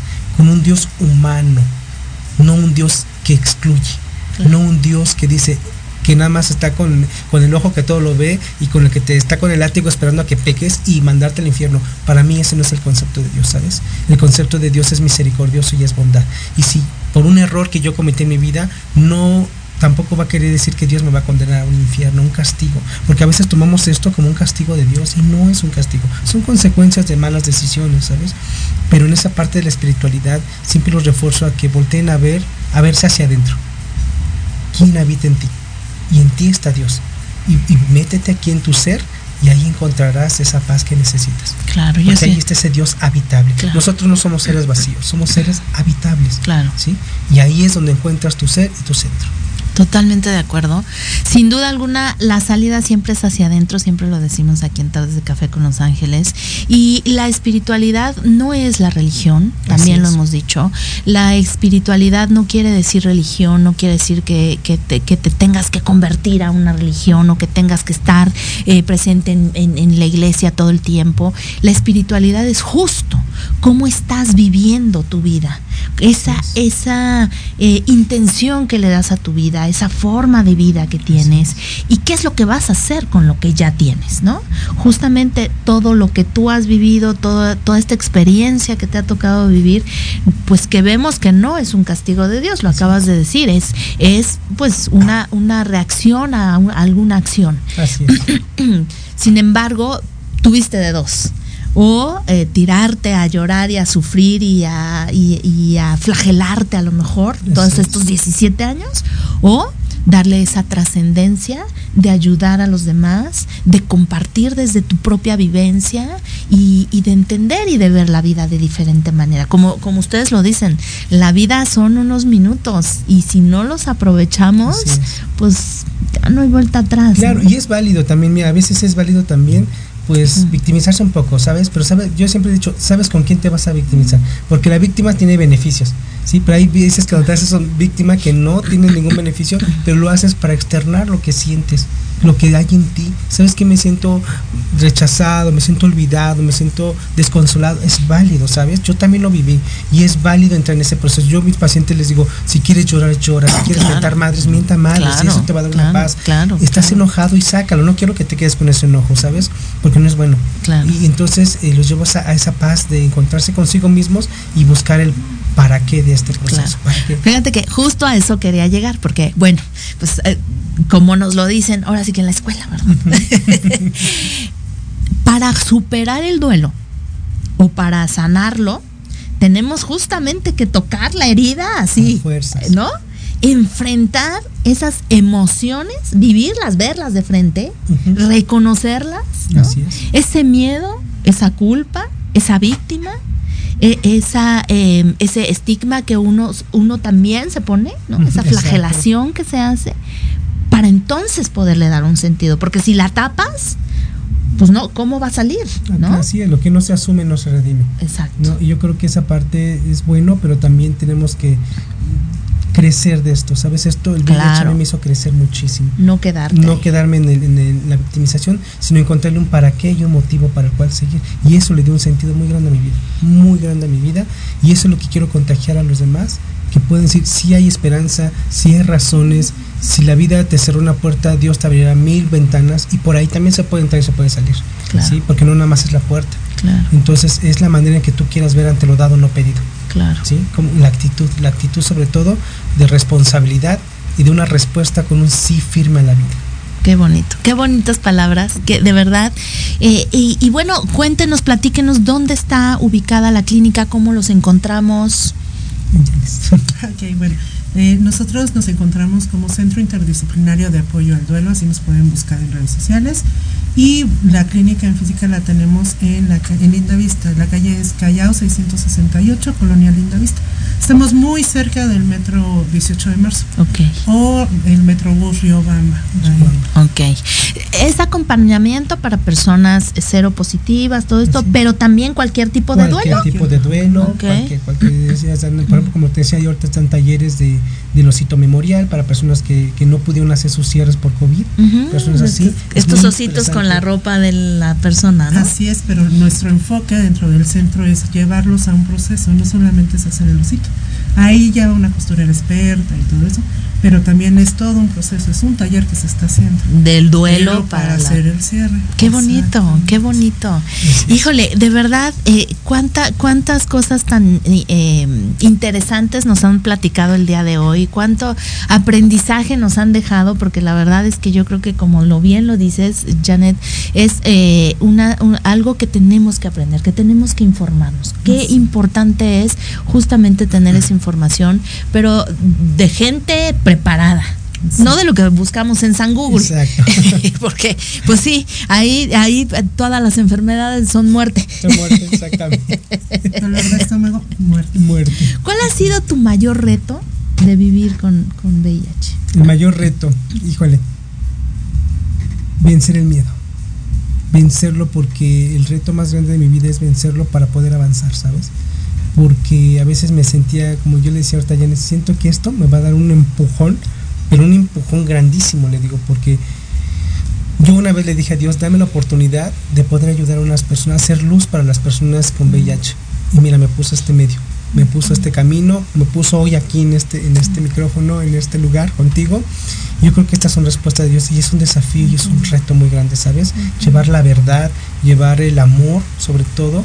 Y, y, yo sé que esto es Lili, no creas, yo creo que algunos me van a decir, ay, mira Jesús, me van a aplaudir y otros me van a decir, ¿de verdad tenías eso y no me habías dicho? Qué mala onda, adiós. Pero sabes, hay una frase que me gusta de un santo católico que se llama San José Moscati, que era un médico, un médico santo, decía, eh, ama la verdad, muéstrate tal cual eres, sin miedos sin miramientos. Y si por la verdad tuvieras que padecer, muéstrate valiente en el sacrificio. Y yo creo que esa frase me la quedo yo, ¿no? Porque la, verdad te hace libre, la verdad te hace trascendental. Y la verdad que el reto de mi vida es poder vivir, ser feliz y darme siempre a los demás.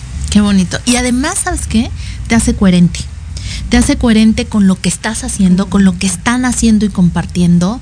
El, el decir, pues sí, y, y, y, y, también esta es mi realidad. Así es. Y como dices, no la celebro, pero tampoco me avergüenzo. Así es. ¿No?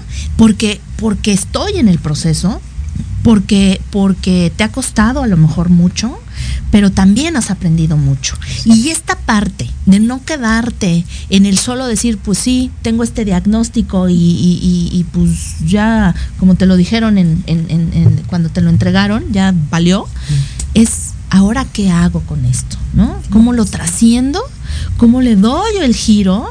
¿Y qué es lo que puedo aportar a la gente que está pasando por lo mismo. ¿no? Habíamos dicho que toda pérdida tiene una ganancia. Claro. Yo perdí parte de mi salud, pero gané otra cosa, ¿sabes? Que me va a dar una trascendencia. Claro. Como te decía al principio, ¿qué es lo que quiero contar al final de mi vida? Pues que no fui víctima y que no me, no me quedé estancado ahí. Que no me quedé estancado y que voy a seguir adelante siempre dando lo que yo soy hacia los demás. Es muy bonito, en verdad que esto, mira, a veces en el centro interdisciplinario tenemos cuotas muy mínimas, muy mínimas, pero hay pacientes que llegan de plano que no te pueden dar nada a veces nosotros les cobramos hasta 10 pesos, en verdad.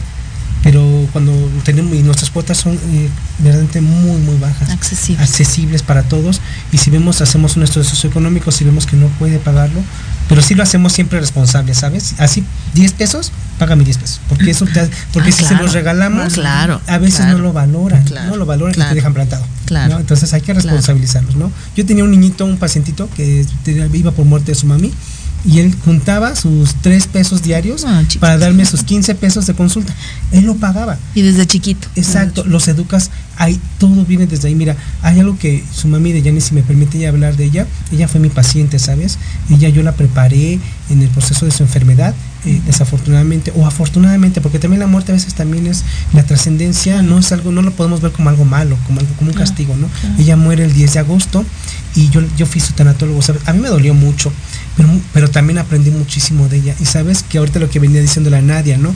Le digo, admiro, por eso amo a tu mamá, porque hizo mujeres todoterreno, ¿no? Janet y Nadia son hermanas y ellas siempre me han apoyado y nunca me vieron ni con un rechazo ni con un- Dale este plato a él, ¿no? O, o él duérmelo acá, ¿no? No, me dieron hasta su cama, su casa, las llaves de su casa, completamente todo. Y yo creo que eso habla también de una buena educación, porque la educación en el amor nace desde la casa. Si tú le enseñas a un niño groserías, odio, va a salir al mundo a gritar groserías y odio. Si tú le enseñas amor, un lenguaje inclusivo, un lenguaje de amor, va a salir al mundo a gritar amor. A brillar. Exactamente. Híjole, qué bonito de verdad. Muchísimas gracias a los dos por haber estado aquí No, en Tardes de Café con Los Ángeles. Desgraciadamente, pues ya se nos acabó el tiempo, Sí. ¿verdad?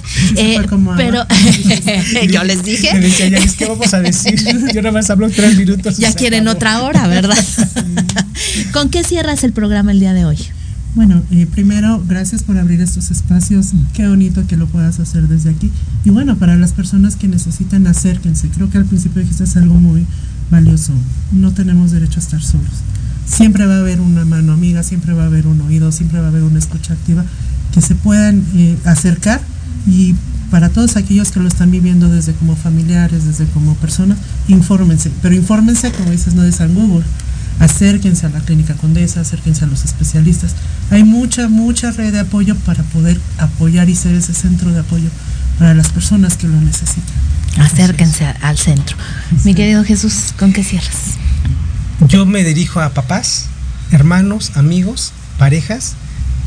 Abran este tema todos los días, que sea el tema importante de las personas, porque lo que a veces nos hace falta es sentirnos apoyados, sentirnos comprendidos. No queremos consejos, no queremos consejos que no consuelen, pero queremos una familia, queremos alguien que nos ame, que nos acepte, que nos lleve a ese amor ¿sí? que podamos descubrir. Y si no pueden y no se sienten capaces, vengan a nuestro centro de, de interdisciplinario de apoyo al duelo. Nosotros te acompañamos para que puedas también tú acompañar desde el amor a todo aquel que se siente solo, se siente herido. Danos los teléfonos. Y tenemos bueno, el teléfono del centro último. Sí, 55 13 41 48 49. Perfecto, perfecto.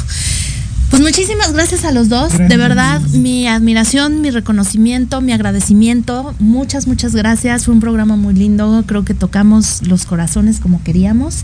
Y bueno, pues a seguirle dando con todo. muchas gracias a ti que te conectaste, que comentaste, que compartiste, que estuvieron aquí presentes. De verdad, muchas, muchas gracias por nutrir este programa de Tardes de Café con Los Ángeles, por toda la gente que se conecta cada ocho días aquí a, a través de Proyecto Radio MX y pues a escuchar ya sabes, yo soy Liliana Santuario, me encuentras en mis, redes, en mis redes sociales como arroba Liliana Santuario, Tardes de Café con Los Ángeles y aquí en Tardes de Café con Los Ángeles todos los jueves de 5 a 7 de la tarde, no te lo pierdas, la próxima semana también tenemos mucho de qué platicar, así es que te espero y bueno, pues muchísimas gracias, nos vemos en la próxima y recuerda que el amor verdadero es la experiencia de ser tú mismo. Hasta la próxima.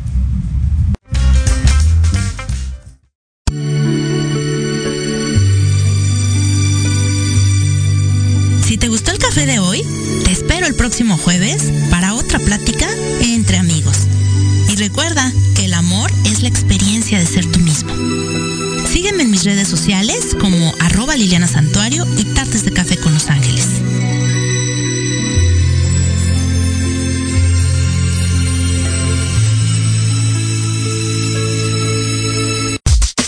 Estás escuchando Proyecto Radio MX con sentido social.